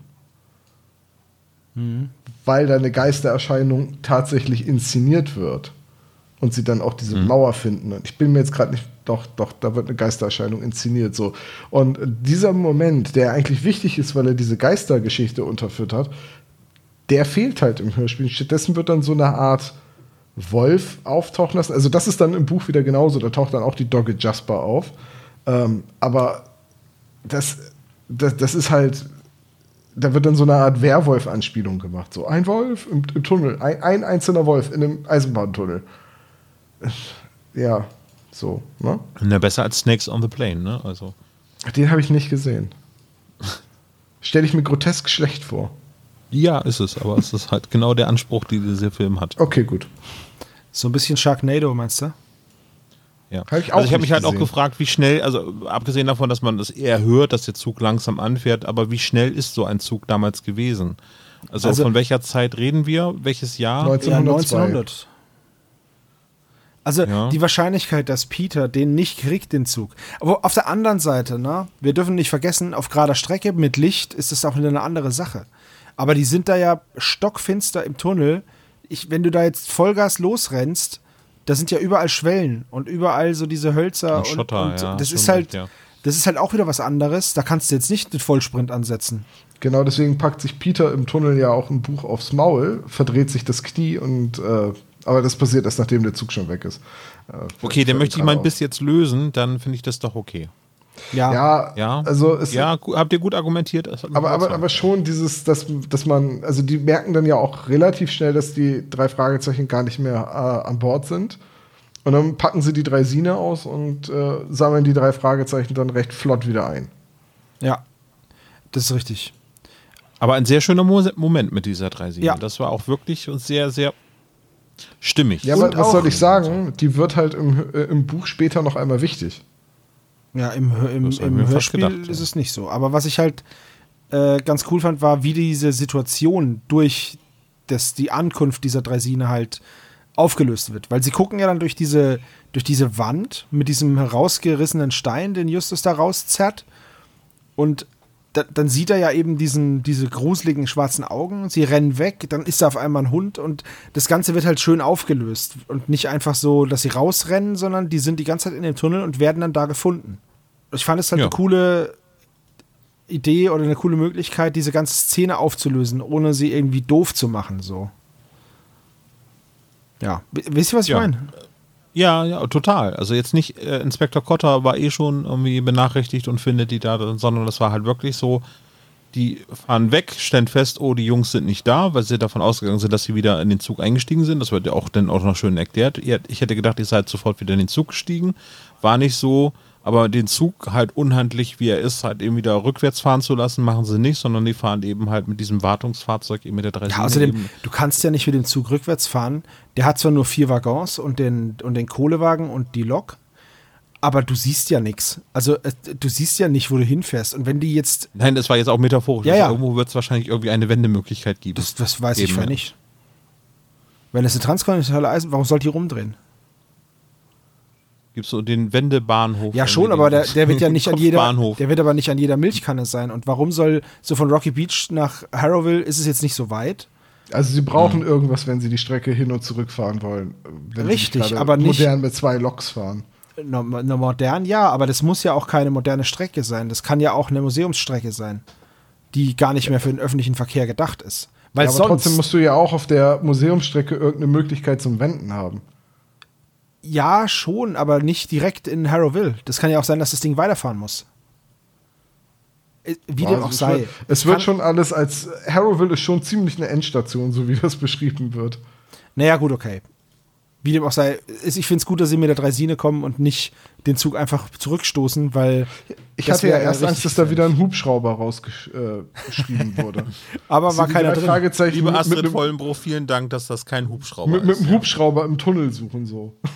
Das hat bei Mission Impossible auch funktioniert. Also bitte. Da musste- da musste- ich musste gerade eher an. War das Mission Impossible? Ja, das war nicht Speed, das war Mission Impossible mit dem Hubschrauber. Im, im Ja, oder über Tunnel, Man ja. in Black, wo einfach das Auto der Decke fährt. Genau, das war auch dein Hochgeschwindigkeitszug und ähm, da muss es solche Luftverwirbelung und Vakuum hinter diesem Zug geben bei der Geschwindigkeit, dass es mit dem Helikopter eigentlich nicht funktionieren kann. Aber naja. Äh, Zumal man erstmal mit einem Helikopter in den Eisenbahntunnel reinfliegen muss. Das ist schon. Also, da würde ist- das ein da Stuntflieger Faden- probieren? Den Faden durchs Nadelöhr fädeln ist da nix gegen.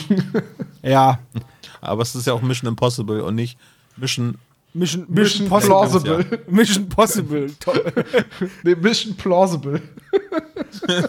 Aber ich, was, was ich halt da nicht verstehe, ist, warum es nicht einfach Tunnelhubschrauber gibt. So mit nur einem Ja, Rot- warum, warum, hat die noch keiner erfunden? Mit Sebo? nur- ich glaube, du bist da was ganz heißem auf. Ja, ich würde ich würd halt, also ich persönlich würde es halt so machen, ich würde nur ein roter Blatt dran machen, dann können die näher an die Wand fliegen. Ja, weil das dann ist ist ja logisch. Platz. Weißt du? Oder, oder Servo, ich habe voll die gute Idee. Du machst einfach ein Fahrzeug, das statt eines Rotors, ich weiß, ich weiß, hör mich an, ähm, auf Schienen fährt. Ja. Das ist nicht schlecht. Und man könnte den Rotor dann ja so nach hinten machen, dass es schiebt. Ja. Nee, der oszilliert, ne? Der, der dreht sich nicht, sondern oszilliert. Der einfach. oszilliert. gibt's das eigentlich, ist die äh, unbequemste Fahrt aller Zeiten. Super langsam, Nee, das ist aber natürlich entkoppelt, natürlich die Fahrerkabine. super langsam, aber du vibrierst einfach in dem Zug. Toll. Gibt es eigentlich irgendwie eine drei Fragezeichen Folge, in der mal ein Luftkissenboot vorkommt? Und werden die noch gebaut? Luftkissenboote? Die, die, die wird gerade geschrieben. Sehr gut. Gar Die Garantiert werden Luftkissenkreuzfahrt. Die Luft, die Luftkissenkreuzfahrt, das ist die lauteste Kreuzfahrt aller Zeiten. Du kriegst erstmal Gehörschutz. Okay, weiter im Text. So, wir betreten jetzt im Endeffekt den vorletzten Handlungsschauplatz. Und zwar sind wir in Harrowville, im Haus der Familie Kingsley. Und da war ich ein bisschen verwirrt. Ich sag euch auch gleich wann. Die drei kommen da also an mit der Draisine und betreten das Haus zusammen mit Fred, Sam Riley. Es ist noch Dr. Long da und das Ehepaar Kingsley. So, und jetzt sitzen die da am Tisch und unterhalten sich und irgendwann wird der Fred gefragt von Mrs. Kingsley, wie geht's in deinem Kopf? Oder von Mr. Kingsley, nee, von Mrs. Kingsley, wie geht's in deinem Kopf? Ich habe mir Sorgen gemacht. Und dann sagt er, ist alles gut, Mom. Man, ja, man- die sind nicht verwandt oder Und verschwunden. dann dachte ich mir, hä, Moment, man. Sekunde. der heißt doch nicht Kingsley, der ist doch Jenkins. Sag, sag, sagt, sagt er nicht, Ma'am? Ja, er sagt Mom. Ich habe es auch dreimal gehört, ja. Se, seid ihr sicher, dass er nicht einfach nur nuschelt und Ma'am sagt? Also, das mag vielleicht so dargestanden haben, aber ich höre da Mom. Hm. Also, ja. Ich höre Also da es gibt Mom. doch Also ich glaube, also Versprecher würde ich dort Er hatte ausschließen. beim Bau der transkontinentalen Eisenbahn ein Vermögen verdient. Olaf, das Ding ist so. Wir dürfen vielleicht einen Schnipsel verwenden. Wenn wir den Schnipsel aber so oft hintereinander rein, dass da zwei Stunden Take draus werden, wird's ein bisschen kritisch, meine ich. Nein, aber er sagt Mom, also ganz Ja, ehrlich. dachte ich auch. Gut, das ist aber jetzt gar nicht so wichtig. Wir erfahren jetzt, warum der Chinesentunnel Chinesentunnel heißt. Der erstmal Harrows End hieß. Und zwar gab es eine Explosion, während ein Zug durchgefahren ist. Und dabei sind 20 Gleisarbeiter chinesischer Abstammung, die Zugbesatzung und der Sohn von Reginald Harrow, dem Gründer von Harrowville, ums Leben gekommen. Mr. Harold, äh, Mr. Harrow, also Reginald Harrow, ist dann ein paar Tage später aufgrund des Schocks an einem Herzinfarkt gestorben. Und, äh, und das habe ich mir extra aufgeschrieben. Und das wird jetzt gerade erzählt. Und jetzt kommt Mrs. Kingsley. Ach, ich hasse Mr. Campbell. Und es war so vollkommen deplatziert Ja. da reingesprochen und so. Ich weiß auch nicht. Ich sag ja, das war so der Moment, wo ich dachte, jetzt sagt er gleich, Schatz, du bist betrunken, bitte, geh doch Ja, und Bett. es, die, die, das ist jetzt auch leider das, wo ich sagen muss, dass die Sprecherleistung halt einfach diesen Schluss absolut nahelegt. Du bist nicht du selbst, wenn du getrunken hast. Ich Ja. liebe dein nüchternes Ich. Hier ist ein Snickers. Also, das, das war ganz komisch. Aber ihr seht es auch so, ne? Naja, aber es ist doch irgendwie die Brechstange, um klarzumachen, so, das sind zwei Ja, kontrahierende aber Parteien. das ist so. ungefähr wie so wie bei den Ärzten und jetzt Themawechsel. Das ist doch. Also ein organisches Gespräch ist was anderes. Aber gut. Es, es ist, wie es ist. Wir reden. Gut, dann reden wir eben über Mr. Campbell von mir aus. Ach nee, doch nicht. Karl ist nämlich in die Stadt gefahren, der sieht nämlich schlecht aus. Dieses ganze Gespräch, das entgleist da so richtig. Das hängt damit zusammen, dass ja, also das ist ja sowieso gang und gäbe, dass aus den Büchern hauptsächlich die Dialoge rausgenommen werden und dass man versucht, alle Dialoge drin zu lassen und so wenig wie möglich auf den Erzähler zurückzugreifen, ist so mein Gefühl. Und äh, hier an der Szene ist jetzt wirklich alles zusammengemischt. Ich sagte ja schon, Peter verletzt sich im Tunnel. Die drei Fragezeichen übernachten bei den, äh, oh, ich komme mit den Nachnamen durcheinander, bei den Kingsleys, ja, Kingsleys, zu Hause, ja. kriegen dann Zimmer. Und ähm, dann kommt Mr., äh, Dr. Long und untersucht Peter. Und äh, verarztet den und guckt sich das Knie an und äh, erzählt dabei, also viele Dinge, die andere Charaktere erzählen, die Mr. Kingsley erzählt, erfahren sie eigentlich von Mr. Long, in dem, also von Dr. Long in dem Gespräch. Und dann sitzen sie irgendwann mit der Familie unten am Tisch und dann ist das ein längerer Dialog. Da taucht auch die Tochter von Mr. Kingsley noch auf, die, äh, die ist total kontra, weil sie halt äh, absolut dagegen ist, dass das Museum an Mr. Campbell verkauft wird. Und, und, und, und da ist das ein viel längerer Dialog und auch dieses, warum Karl elend aussieht. Das erfährt man im Buch. Das ist da ein eigener Handlungsstrang. Der ist aber komplett aus dem Hörspiel rausgeschrieben worden. Deswegen macht dieser Satz, dass Karl elend aussah, überhaupt gar keinen Sinn mehr. Ja. Und gehört da eigentlich auch nicht rein. Und da verstehe ich nicht, warum sowas passiert. Also das muss doch. Ich würde da gerne mal hinter die Kulissen von so einer Aufnahme schauen, weil ich mir nicht erklären kann, warum sowas immer und immer wieder passiert, weil man muss doch beim Drüberhören sich sagen, hä, warte mal, das ergibt doch gar keinen Sinn jetzt. Naja, aber du Anschlussfehler sind äh, auch in der Filmbranche, auch bei Hollywood-Filmen gang Okay, okay, Anschlussfehler. Aber du bestellst jemanden ein, nämlich die Sprecherin von Mrs. Kingsley, diese Tina Hasenmann-Jägerfrau, und dann sagt die diesen Satz. Und dann musst du den ja da hinschneiden, aber der passt doch da gar nicht hin. Ich meine, wir alle haben schon Podcasts geschnitten. Uns fällt doch auf, wenn die Sätze nicht aneinander passen. Das ist das, was ich mich da eben frage und was mich da so verwundert zurücklässt. Warum passiert. Wir reden ja hier nicht von einer Hobbyproduktion. Ich, ich versuchte gerade irgendwie einen wirklich völlig aus dem Zusammenhang gerissenen Satz zu formulieren, aber mir ist keiner Ja, weil, eingefallen. weil das, Ja. weil, merkst du was, Olaf, weil das nämlich gar nicht so leicht ist. Kartelle sind Ja, grundsätzlich, und das erklärt aber auch ziemlich gut, Tom, warum da jetzt Mr. Long einfach so un. ja, Wa ja, warum, si wa wa warum ne? sitzt der auf einmal da? Du kriegst halt, also den Eindruck, den das bei mir vermittelt hat, war, das ist echt ein kleines Dorf, da leben eine Handvoll Leute, die sind alle eng miteinander befreundet. Mr. Campbell ist dieser äh, Außenseiter, dieser, der, dieser Eindringling von draußen, der da jetzt alles aufkauft. Und da sitzen halt noch die fünf, sechs Leute zusammen, die sich seit 100 Jahren kennen und eng miteinander vertraut sind und sich gut kennen. Warum Dr. Long da einfach mit am Tisch sitzt in der Szene, keine Ahnung. Ja, das ist halt im Hörspiel wird das überhaupt nicht klar. also, Normalerweise ist das so, irgendwie beim Rollenspiel wäre das quasi die Kneipe, wo alle wichtigen Personen Ja, genau. einmal Genau das, genau das Feeling kommt da auf. Ja. I see your group needs a wizard. Aber das ist dieses, dieses Dorfgemeinschaft und Zusammensitzen und zusammen essen, das habe ich zum Beispiel auch schon kennengelernt, als ich äh, bei einem Freund in Serbien in einem sehr, sehr kleinen Dorf nahe der kroatischen Grenze war und abends wir sitzen beim Essen und es geht die Tür auf und es kommen halt Freunde des Hausherren rein und der eine hat eine Geige im Arm und der andere eine Gitarre und dann setzen die sich da hin, essen was und fangen an zu klimpern. Also das ist, das ist jetzt nicht so ungewöhnlich da auf dem Dorf. Aber Ja, in, in Chicago kämen die Leute rein, hätten nur den Geigenkoffer dabei. Das ist absolut richtig. Und wenn es Valentinstag ist, solltest du in Deckung gehen. Die drei Fragezeichen, die Nostra. irgendwie So. Das ist eine sehr kurze Geschichte und ich vermute, Chicago dass die, Typewriter. ich vermute, dass die mit Betonfüßen endet. Aber naja. Gut. Die drei Fragezeichen, jetzt geht's dann wieder. Also, wir kamen jetzt von, vom Chinesentunnel über Dr. Long mit Klischee, äh, Klischee-Akzent zu Mrs. Kingsley, dass sie Mr. Campbell hasst, zu Karl, der schlecht aussieht, und jetzt sind wir wieder im Tunnel. Justus erzählt jetzt die Geschichte und äh, ihm fällt auf, oder allen fällt auf, dass sich die Anwesenden austauschen, dass sie praktisch Blicke austauschen und anscheinend wissen, was da los ist.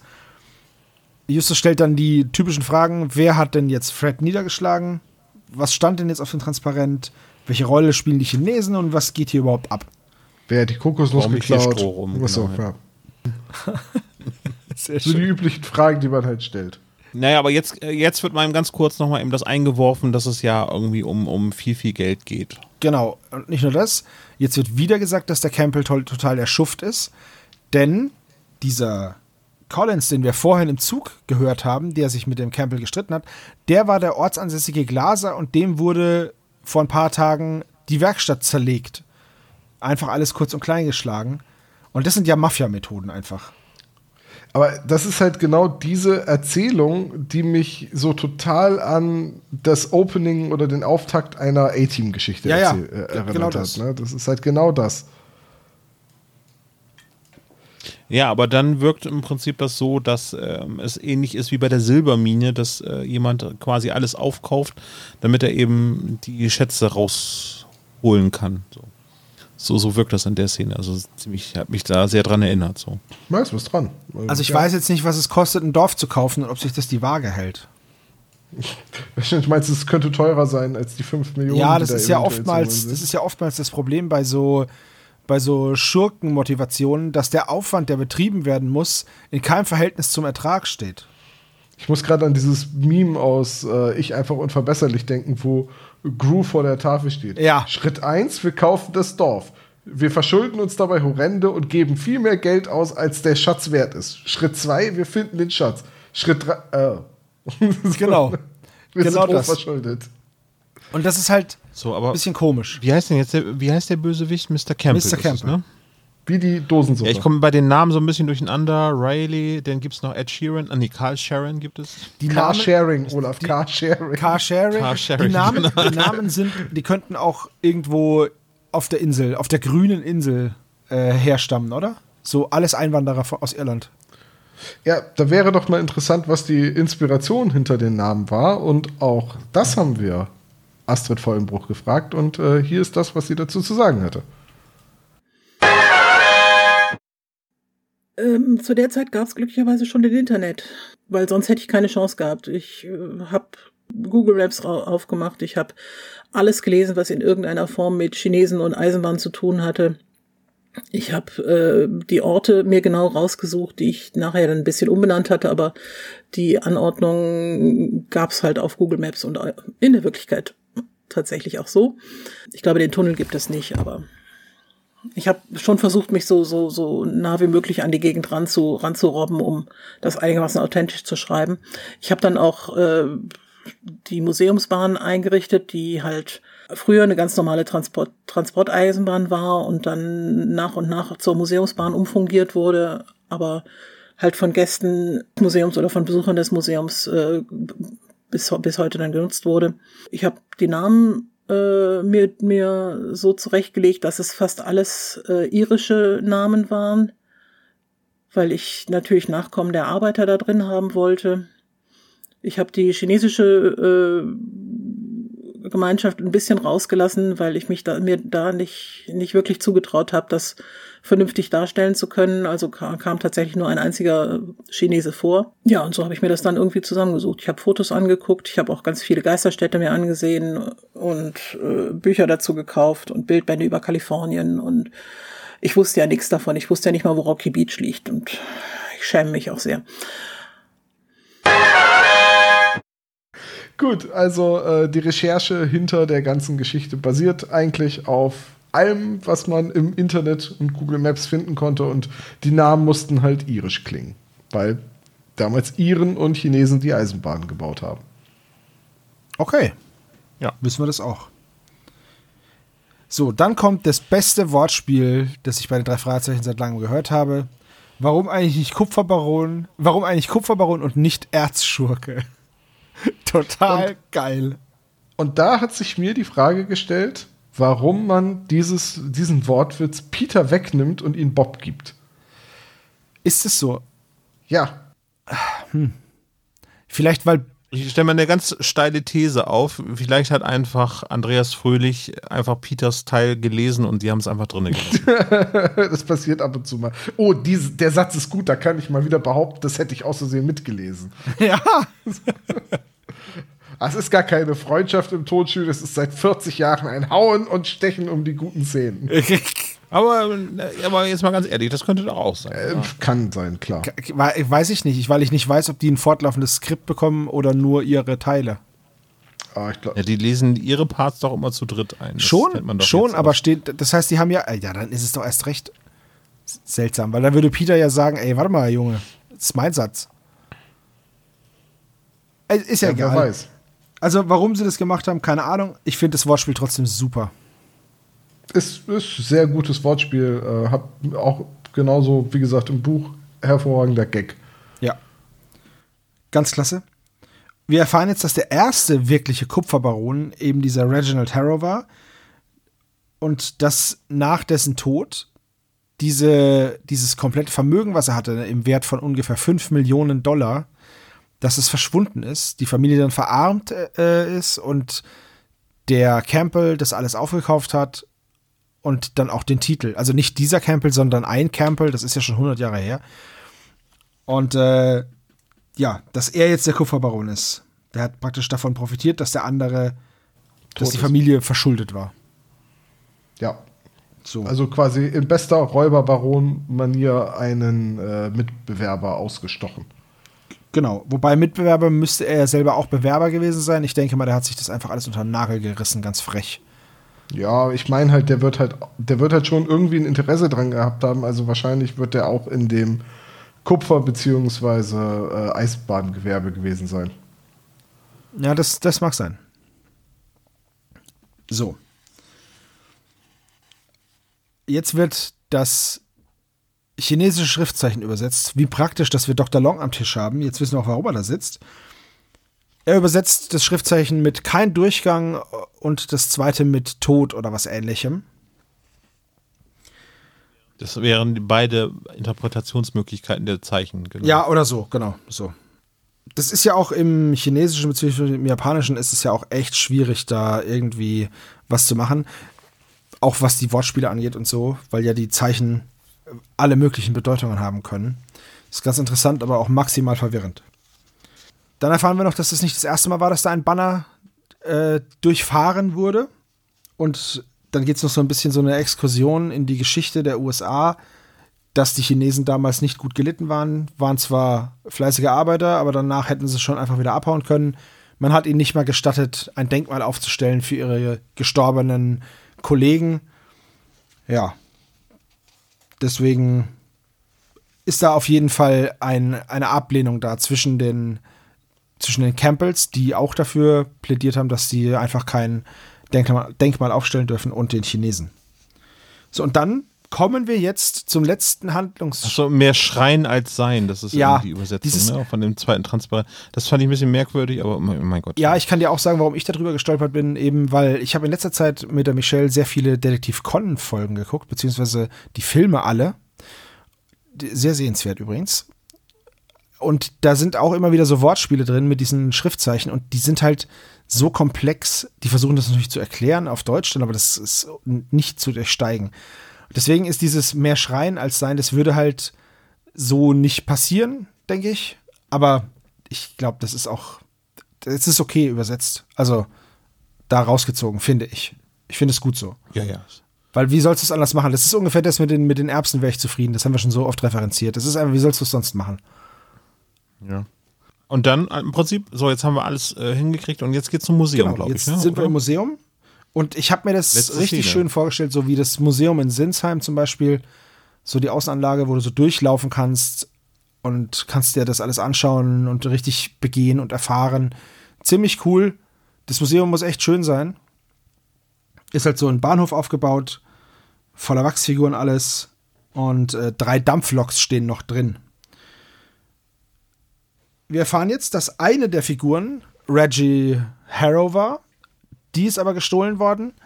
Die soll aber ein Geheimnis bergen, denn derjenige, der die gemacht hat, der hat den, dem Käufer damals gesagt: Hier, pass gut auf die Wachsfiguren auf. Sie beinhalten das Glück von Harrowville oder so. So, und tja, wie, wie, dem, wie der Zufall so möchte, ist genau diese Figur geklaut worden. Und das war natürlich auch die Figur, die über den Haufen gefahren wurde. Im Zug, äh, im Zug, sag ich schon, im Tunnel. Mit dem mit Zug. dem Zug. Es war der Zug im Tunnel. Mit den Schienen.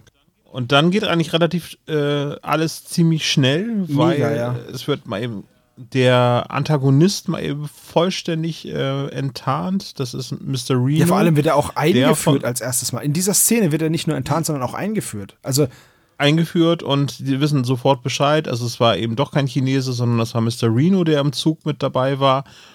Ähm, Mr. Campbell hatte ihn beauftragt, das wird ganz am Ende dann gesagt und ja, also wir müssen noch erklären, was das Graue ist. Dabei handelt es sich um äh, Plastiksprengstoff und ähm, ja, es surrt sich sehr, sehr, sehr, wirklich sehr, sehr schnell zusammen, dass ähm, er im Prinzip dann noch androht, das Museum in die Luft zu sprengen, ja, äh, abzufackeln. Abzufackeln. Abzufackeln. Also, das ist, das sind alles, jetzt passiert alles gleichzeitig. Erstmal wird alles aufgeklärt. Für alles ist eben dieser Reno verantwortlich. Der erpresst den Karl. Es ging um den Sprengstoff, deswegen hat der auch den Fred niedergeschlagen. Außerdem war der noch in dem Tunnel hinter der Mauer und hat die drei Fragezeichen angestarrt und die Augen. Er war der Wolf sozusagen. Ja, die Augen Nein, waren nein, halt nein, die nein, nein, nein, Sonnenbrille. der Wolf war die Dogge, aber er Genau. war, er hat da eigentlich im Tunnel die Geräusche gemacht. Genau. Stimmt, er hat die Geräusche gemacht und die großen Augen, das war seine Genau. Sonnenbrille, so war es ja. So, dann haut der ab und äh, dann stellen die drei Fragezeichen und Fred eben den Karl zur Rede, fragen, womit er erpresst wird und das sagt er aber nicht. Dann wird noch ein bisschen wegen der Puppen herumkombiniert. Sie finden dann heraus, unter Zuhilfenahme der ganzen Zeitungen, die da in, dieser, in diesem Museum sind, dass die Züge eben Nummerierungen haben. Dann eskaliert es schon wieder, weil der Devlin einfach das Museum anzünden will. Dann rennen sie raus und werden mit einer Pistole bedroht. Dann kommt der Mr. Campbell und sagt, hey, jetzt ist aber mal gut, hör auf, die mit der Pistole zu bedrohen. Und da ist er wieder sehr, äh, ja, besorgt auch. Also er ist nicht skrupellos und der Typ ist total ambivalent. Ich weiß auch nicht. Und äh, Mr. Kingsley ist der beste Schütze. Ähm, ja, bester Schütze im Wilden Westen und schießt ihm einfach die Pistole aus der Hand. Ja, ich hätte mal einfach die Hand aus der Pistole geschossen. Ja. Also wir sind schließlich in America, der hätte den einfach wegge Ja. weggeballert. Ich wollte gerade wollt sagen, der hat ihm eigentlich das Gehirn aus dem Kopf geschossen. ja. Aber, Oh, hat er die Waffe fallen lassen, aber das passt halt nicht in das Bild von drei Fragezeichen. Richtig. Aber, aber ganz ehrlich, ist es doch, also es wird eine Western-Stimmung erzeugt in diesem Ort und ähm, das gehört doch jetzt auch in dem Fall dazu. Ja. Es geht mir nur alles ein bisschen arg schnell, muss ich sagen. Ja, äh, ich äh, freue mich auf, äh, aber im Buch ist es viel, viel ausführlicher. Ja, ich mich auch. Zumal wir jetzt auch sofort, also der Grund, warum Karl erpresst wird, wird zwei Minuten vorher noch äh, als großes Geheimnis behandelt und dann verraten. Und ich muss auch sagen, ich weiß nicht, wie es im Buch ist, aber da kann doch was nicht stimmen. Der Karl sagt, er ist der uneheliche Sohn von Reginald Harrow. Ja, das stimmt auch nicht. Aber der ist Harrow viel- ist doch schon 100 das- Jahre tot. Das ist eine Inkonsistenz, die da eingebaut ist. Okay, ist es im Buch auch so? Äh, nee, es, äh, die ist ins Hörspiel eingebaut worden, Ach, dankenswerterweise. Okay, dann klär mich mal auf. Okay, also ich versuche, ich hoffe, ich kriege es richtig zusammen, weil ich habe das Buch ziemlich eilig gelesen. Ähm, also, äh, der Reginald Harrow hatte einen Sohn. Der ist ja gestorben bei diesem Zugunglück. Genau. Ja, das war quasi sein äh, Nachfahre, sein, sein, sein Stammhalter, sein Nachfolger, sein, sein Haupterbe. Also das, äh, ne? Im, Im Hörspiel wirkt es so, als also man denkt irgendwie sofort an äh, den Sohn von Abraham Lincoln, Willie, der oder der andere Sohn, der auch bei dem Zugunglück gestorben ist. Ne? Also, dass es ein Kind ist. Wenn du Sohn hörst, du denkst halt im ersten Augenblick ein Kind, das ist aber ein erwachsener Mann. Der hatte eine ähm, Affäre, beziehungsweise der hatte eine, eine Frau, eine Beziehung, die von seinem Vater nicht gebilligt wurde. Und äh, der hat das gesamte Familienvermögen von 5 Millionen in Gold, also damals 5 Millionen in Gold angelegt und wollte das beiseite schaffen mit einem Zug. Und ähm, der ist dann verunglückt und dann hat der Vater quasi an dem Tag erfahren, ähm, sein Sohn ist tot und das gesamte Geld ist weg. Hat einen Schlaganfall bekommen und ist kurz darauf auch gestorben. Soweit ist alles gleich, bis auf dass der Sohn im Hörspiel nicht erwähnt wird und der, ähm, Der Karl. der ist halt, ähm, der ist halt der Sohn von dem Sohn von Reginald Harrow. Also ist Reginald Harold sein Opa. Ja, der ist aus der Beziehung quasi hervorgegangen und wollte das immer geheim halten, weil er mit der Familie nichts zu tun haben will. Warum auch immer. Ich wollte gerade sagen, was ist Ähm, denn dafür die Begründung? Ja, so, ne? Ähm, da kann ich, kann ich dir jetzt gerade auch nicht mehr sagen. Ich, vielleicht, ich weiß es, glaube ich, einfach nicht mehr. Jedenfalls, ähm, der hat halt versucht, seine Familienbande geheim zu halten. Aber das Ganze ist rausgekommen, weil Justus nachts, während Peter und Bob geschlafen haben, bei dem eingebrochen ist und seine Familienunterlagen ähm, durchwühlt hat und das nachgelesen hat. Also diese ganze Hinführung, äh, dass Reno Karl erpresst und unter Druck setzt und dass der für Campbell arbeitet und dass der aber parallel, also Campbell sagt, mach mal den Leuten Druck, ich will das hier alles kaufen und der Reno ist halt, der schlägt quasi über die Stränge. Der heiligt der Zweck die Mittel und äh, der sucht parallel noch nach dem Gold. Und deswegen erpresst er auch Karl. Und äh, dass da eine Wachspuppe seines Vorfahren auf den Schienen steht, die er dann überfährt, ist halt eine Drohung an, an ihn. Ah, okay. Es soll ihn damit unter Druck setzen, dass ausgerechnet diese Wachspuppe da steht. Und das zum Beispiel, ähm, die Wachspuppe, also dass der Zug mit einer Wachspuppe kollidiert ist, das weiß nur Karl. Und die drei Fragezeichen. Und Karl schweig, verschweigt das halt jedem. Und lenkt immer ab, sobald das Thema in die Richtung geht. Also, das wird da viel mehr äh, mysteriös gehalten. Was hat Karl zu verbergen? Und deswegen, weil er so erpresst wird und weil er wegen diese Puppe überfahren hat, deswegen sieht er auch so elend aus, was dann in der Szene am Küchentisch Ja, okay. erzählt wird, das so ne? macht das Ganze Sinn, ja. So, ne? Und ähm, das heißt, wir haben, wir haben halt wieder in, in dieser Geschichte diese arge Straffung, dass man alle spannenden Szenen, so das Mysteriöse, das Gruselige drin haben will im Hörspiel. Aber die, die, die Verknüpfung der, der einzelnen Handlungsstränge, die leidet da wieder enorm drunter. Und das ergibt keinen Sinn. Und deswegen ist es am Ende wieder so ein, ah, Justus hat sich gerade mit dem ausgestreckten Zeigefinger unter der Nase gerubbelt und zack, hat er die zündende Idee. Ne? Dieses, äh, diese Wiki-Momente, die Justus Ja. jetzt manchmal in den Hörspielen hat oder nicht jetzt, aber die er öfters in den Hörspielen hat. Das ist halt schon so, hm, ja. Ach so, es ist übrigens, ähm, sind, wir sind mit der Handlung durch. Ich kann eben noch die restlichen Dinge sagen, die äh, im, im, Buch ein bisschen anders sind. Ne? Sehr gerne, weil wir finden jetzt ja. nämlich nur noch das Gold im Tender. Und das war's. Richtig, das ist im, im, Buch genauso. Auch da ist das Gold in den Tender eingeschweißt, so un, unter, dem, unter der Kohle. Äh, das muss ein enormes Gewicht sein, was der Zug da trägt. Ich glaube, die Dichte von Gold ist höher als die von Kohle. Also, ähm, ja, aber bei wie viel ist denn 5 Millionen in Gold? Äh zwei Barren, ne? Also von daher. Ja, nein, aber es ist, es ist bestimmt nicht so viel. Also, weißt du. Ich weiß es nicht. Ich, äh, keine Ahnung. Da müssten wir vielleicht einen Chemiker fragen. Ähm, aber ähm, was mir da, was da noch ist, also es gibt eine Szene, wo in den Bergen ein, ein Brand ist, da steht, also in den, aus den Eisenbahntunneln. Großer, dicker, schwarzer Rauch steigt da auf und die Polizei und die Einwohner von der Stadt düsen dahin und äh, alle gehen davon aus, dass es quasi im Berg eine Explosion gab. Und Justus durchschaut das aber als Ablenkungsmanöver und sagt, nee, bei einer Sprengung oder bei, einem, bei einer Explosion, äh, dann wäre, das, wäre der Rauch weiß bis gelb durch den Staub. Ähm, das ist aber dicker schwarzer Rauch. Wahrscheinlich verbrennt da jemand sowas wie Autoreifen. Das ist ein Ablenkungsmanöver. Wir müssen unbedingt zum Museum. Das wird ihm aber erst klar, als sie schon auf der Dreisine sitzen und den ganzen Erwachsenen, die ja die Autos alle genommen haben, mit der Dreisine hinterherdüsen. Und dann äh, kommt, also sie überlegen erst einen Hubschrauber zu klauen. Da weigert sich Bob aber. Dann überlegen sie, einen Zug zu nehmen. Das verbietet dann aber Justus, weil er gesagt hat, bekloppt, wir können doch nicht mit einer Dampflokomotive aus dem Museum dahin fahren aber die Dreisine. Und dann Fred, der natürlich weiß, wie die Dreisine funktioniert und total aufgedreht ist, weil er Dreisine fahren darf, äh, fährt die drei Fragezeichen dann auf der Dreisine dahin und dann fahren sie zurück zum Museum, stellen den Reno und dann passiert eigentlich fast alles genauso wie im, im Buch.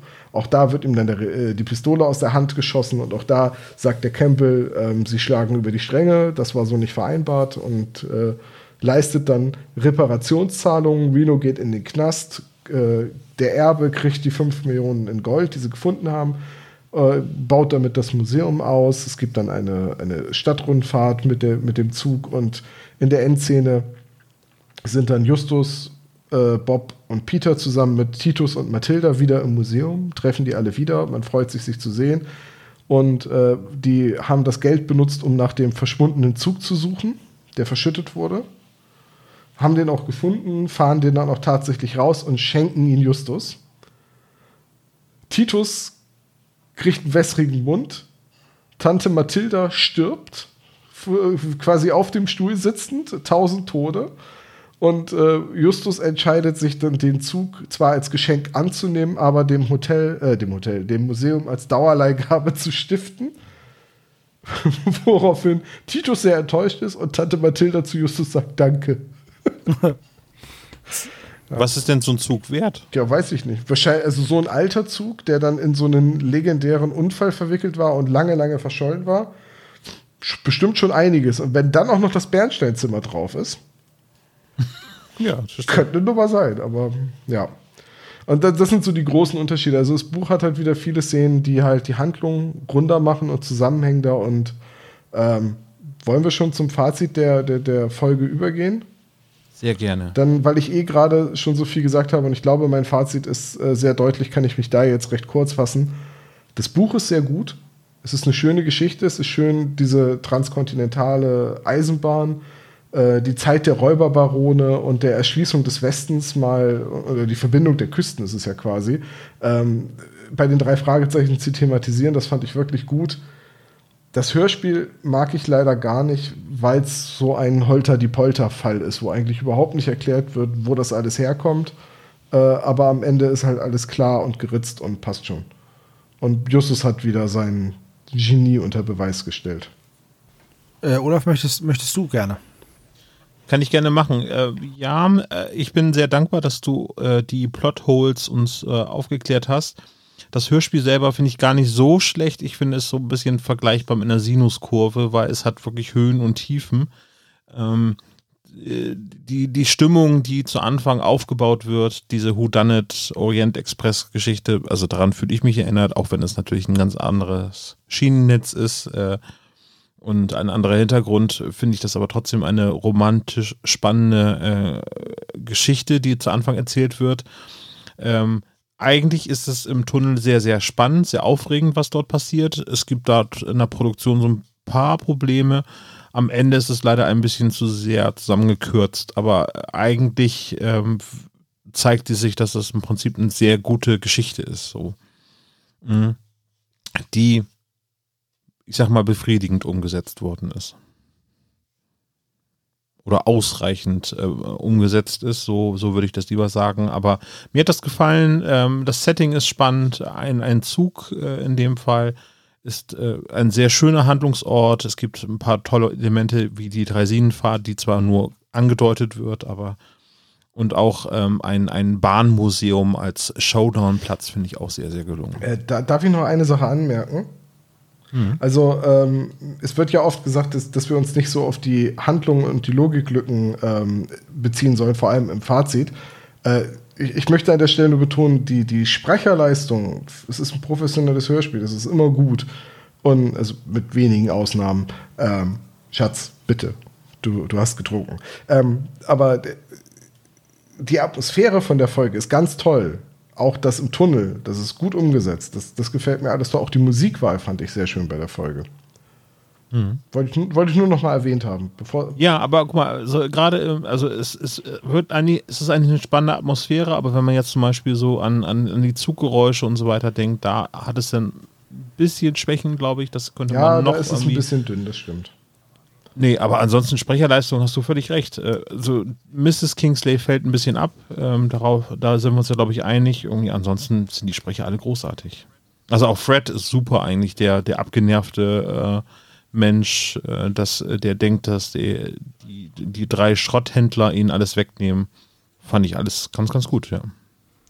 Ja, da bleibt für mich ja gar nicht viel hm. zu sagen, weil ihr beiden habt ja eigentlich alles schon zur Genüge ausgeführt. Ich kann noch ergänzen, dass 83 Kilo und ein, also 83,159 Kilogramm Gold, Feingold, sind genau 5 Millionen und 5 Dollar 53.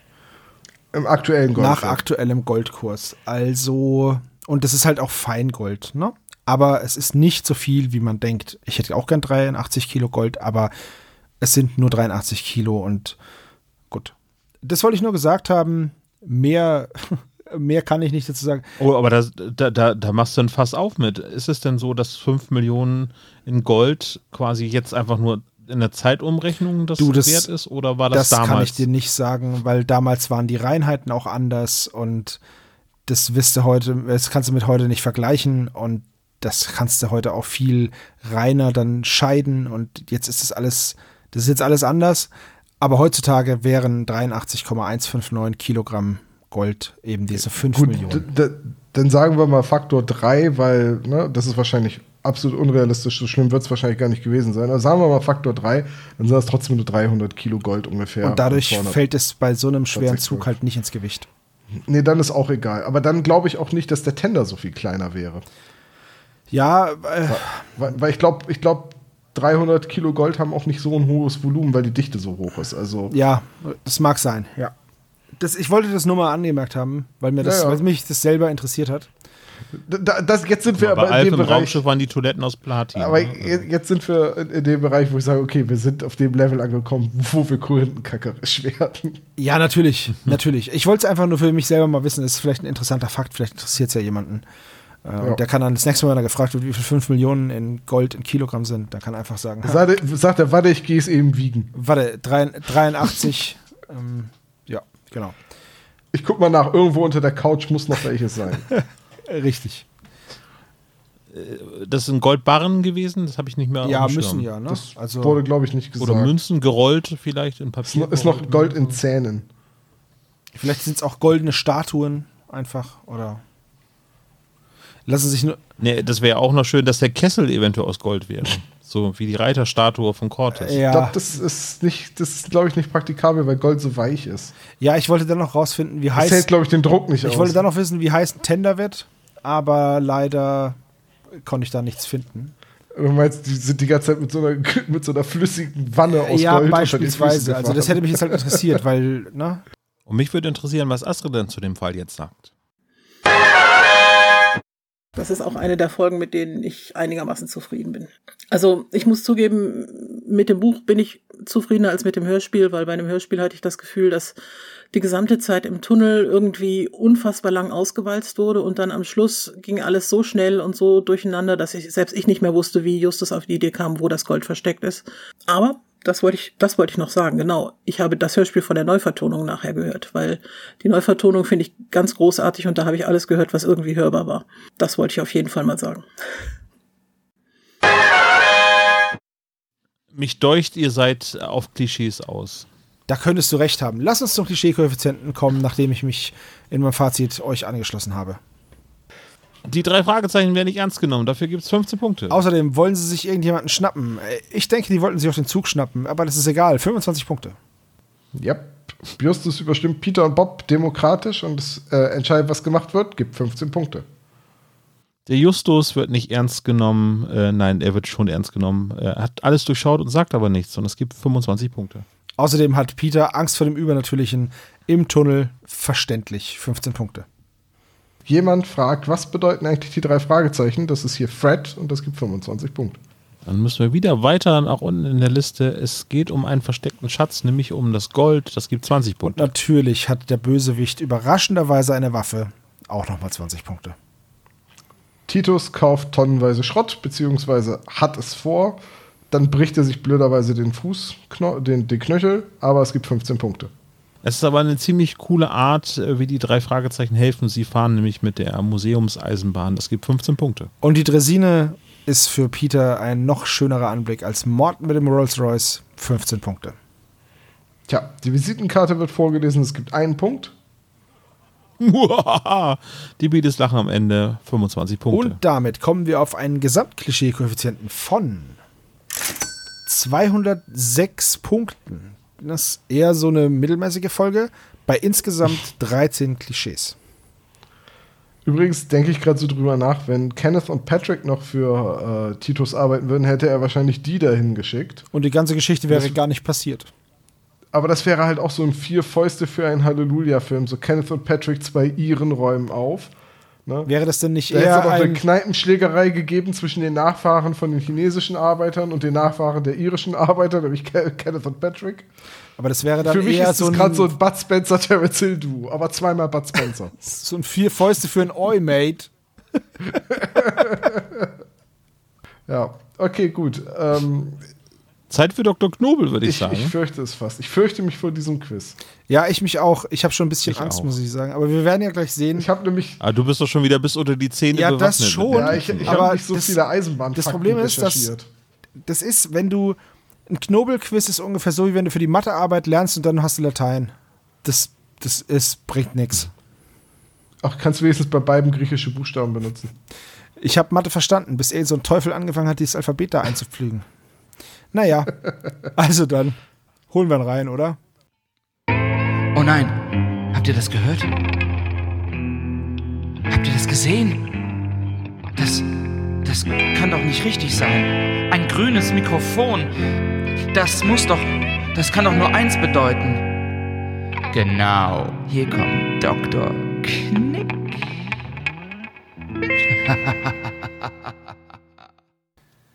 Hallo, Dr. Knobel. Pünktlich wie die Bahn. Und unausweichlich wie die Steuern. Das ist ja wie abgesprochen irgendwie. Wir hatten das Bahn. Und unausstehlich wie Brokkoli. Äh, ähm, Schreibt in die Kommentare, wenn ihr Brokkoli magt. Mögt.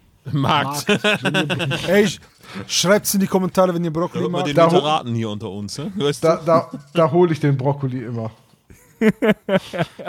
Das ist doch hier der Produzent Bro von den auf dem James Bond Brokkoli Filmen. mag. Das ist auch schön, ne? Da macht Dr. Knobel mal einen Lapsus und wir stürzen uns da drauf wie so gierige Schakale. Lapsus ist das Kartoffeln und äh, Corned Beef und so. Ne? Ja, ne? Ja, das ist sehr. Lapsus ist dieses Fischgericht, Ja, ja? mit, mit, ro- mit rote Beete. Ja, genau. Heute besprechen wir, bequissen wir den Geisterzug. Ich habe Schmerzen. Ähm, Frage Nummer 1. Welche Farben hat Fred Jenkins Uniform? Plural? Ja, es sind mehr als eine. Es sind mehr als eine. ja. Äh, wo wo schicke ich denn hier mal eine Direktnachricht? Da. Ähm, äh, Tom, möchtest du deine falsche Antwort vortragen, bevor die anderen beiden ihren Punkt bekommen? Ja, ich habe grün, also grau wusste ich noch, blau habe ich einfach, jeder Schaffner ist blau. Und grün, weil es nicht passte. Okay. Ähm, nix davon stimmt. Doch, das Grün stimmt. Grün und. Ja, er hat gesagt grün, weil es nicht passt. Aber grün und Gold ist halt richtig. Ja. Genau, habe ich mir gemerkt, äh, aufgrund des berühmten Tanzclubs aus Bremen, den Grün-Gold-Club. Weltmeister seit äh, ein paar Jahren im Tanzen. Habe ich mir gemerkt, weil ich mir gedacht habe, sowas wird abgefragt. Du bist ja auch echt langweilig. Frage Nummer Ich lerne auf zwei. Lücke. Ja. Wann wurde die Eisenbahnlinie gebaut? Tja, das habe ich vorhin euch sogar verraten, fällt mir gerade auf. Richtig. Als ich gefragt habe, wie alt denn dieser Zug ist ungefähr. Ja, hinterhältig von dir. Wirklich. Ja. Sauerei. Du bist meine Eselsbrücke. Also der Esel, Also der ist die Brücke gebaut hat. So. Ja. Es sind ähm, 1902 Jahre, die laut unserer Zeitrechnung. Juhu. Ich Sehr bin gut. wieder Danke, enttäuscht, Tom. dass ihr so ultra viel wisst. Wir haben jetzt von zwei Naja. Fragen, gibt es eine, die, die alle richtig haben und wir wissen schon wieder ultra viel. Ja, eigentlich müsstet ihr jetzt schon wieder mit mir streiten, warum die Fragen so schwer sind. Ich, ich möchte nur darauf hinweisen, Dr. Knobel, wenn Sie nicht aufhören, Superlative zu nutzen, nutzen die, diese sich wiederum ab. Glaube ich nicht. Das war sogar ein Ultralativ, den Sie benutzt haben. Frage Nummer drei. damit krass davor, oder was ist das? Krass viel Wissen, ja. Wie wurde der Chinesentunnel früher genannt? Ja, es sind wieder alle drei richtig. Es heißt Harrows Ende oder Harrows End. Ja, das habe ich euch verraten vorhin. Na, egal. Können wir aufhören, die ganze Zeit die Fragen zu verraten? Das ist ja wie eine Gruppenarbeit. ja, Entschuldigung, hier. dass wir, äh, Ent- Entschuldigung, Herr Dr. Kay, dass wir über die Folge sprechen. Äh, Entschuldigung, nicht angenommen. Die nächste Frage wird ja dann sein, ob es den Mile High Club auch für, für Züge gibt und die Antwort ist Der ist Ratata Club. Der, der, der Albert ist der Ratatatat Club. Okay, ich streich Frage 4. ähm, Frage 5. Wie spät ist es auf der Uhr von Mr. Harrows, wenn er am Bahnhof steht und wartet? Also die war Olaf wie aus der Pistole geschossen. Äh, Bam. Pam, pam, pam, pam. Oder, nee, Moment, warte, was? Ah, ihr habt's beide schon getippt, ne? Ja. Natürlich. Wir, nein, wir tippen nicht, wir wissen. Ja, äh, ja, aber ich, oh Gott, ich bin mir nicht mehr sicher. Ich, halb 10 oder 10.30 Uhr? Ich glaube 10.30 Uhr. richtige Wahl, Thomas. Ja, zum Glück. Puh. Ich habe irgendwie halb 10, irgendwas mit 10, halb 10, nee, 10.30 Uhr. Eieiei. Frage Nummer 6. Aus welcher Stadt kommt Reno? Auch hier alles richtig. Es ist äh, San Francisco. Oder wie Olaf, äh, Tom geschrieben hat, San Francisco. Aber ich habe noch eine Frage für dich. Oh, ich ich habe mich jetzt eben konzentriert, dass ich das Jahr richtig schreibe. Aber beim letzten Mal, als San Francisco die, Frage, die Antwort auf eine Frage war, habe ich Frisco geschrieben und du hast mir dafür einen Punkt abgezogen. Ja, weil es auch eine ganz ist andere aber auch Stadt eine ist. andere Stadt. Ich wollte es gerade sagen. Das letzte Mal, als ich nach San Francisco gefragt habe, habe ich Las Vegas geschrieben und keinen Punkt bekommen. Voll krass. Ist, ist Reno nicht eigentlich auch dieses äh, Las Vegas für Scheidung? Ja, dachte ich Reno auch. ist vor allem äh, die Stadt, in der auch hier Straße des Grauens spielt. Genau, das wollte ich auch gerade sagen. Und ich hätte vielleicht fragen sollen, wie viel. Reno kommt aus San Francisco. Wie viel Einwohner hat Reno? Das wäre die bessere Frage gewesen. Was ist denn jetzt, Maybe. was ist denn jetzt die Abschlussfrage? Die Abschlussfrage ist: ähm, Womit hat Dan Harrows ein Vermögen verdient? Er hatte beim Bau der transkontinentalen Eisenbahn ein Vermögen verdient. Richtig. Ja, ja, ja, wollte ich gerade Ja, dann haben wir es ja alle richtig. Ja, ja natürlich. Gut, also mit diesem für uns sehr erfolgreichen Quiz. Ich habe tatsächlich alles Ich habe richtig. auch alles richtig. Tom, hast du auch alles richtig? Nee. Äh, ver das war ja klar. Verabschieden wir uns. Wir müssen jetzt noch den Todeszug nach Yuma kriegen und äh, hören uns dann beim nächsten Mal wieder. Macht's gut. Tschüss.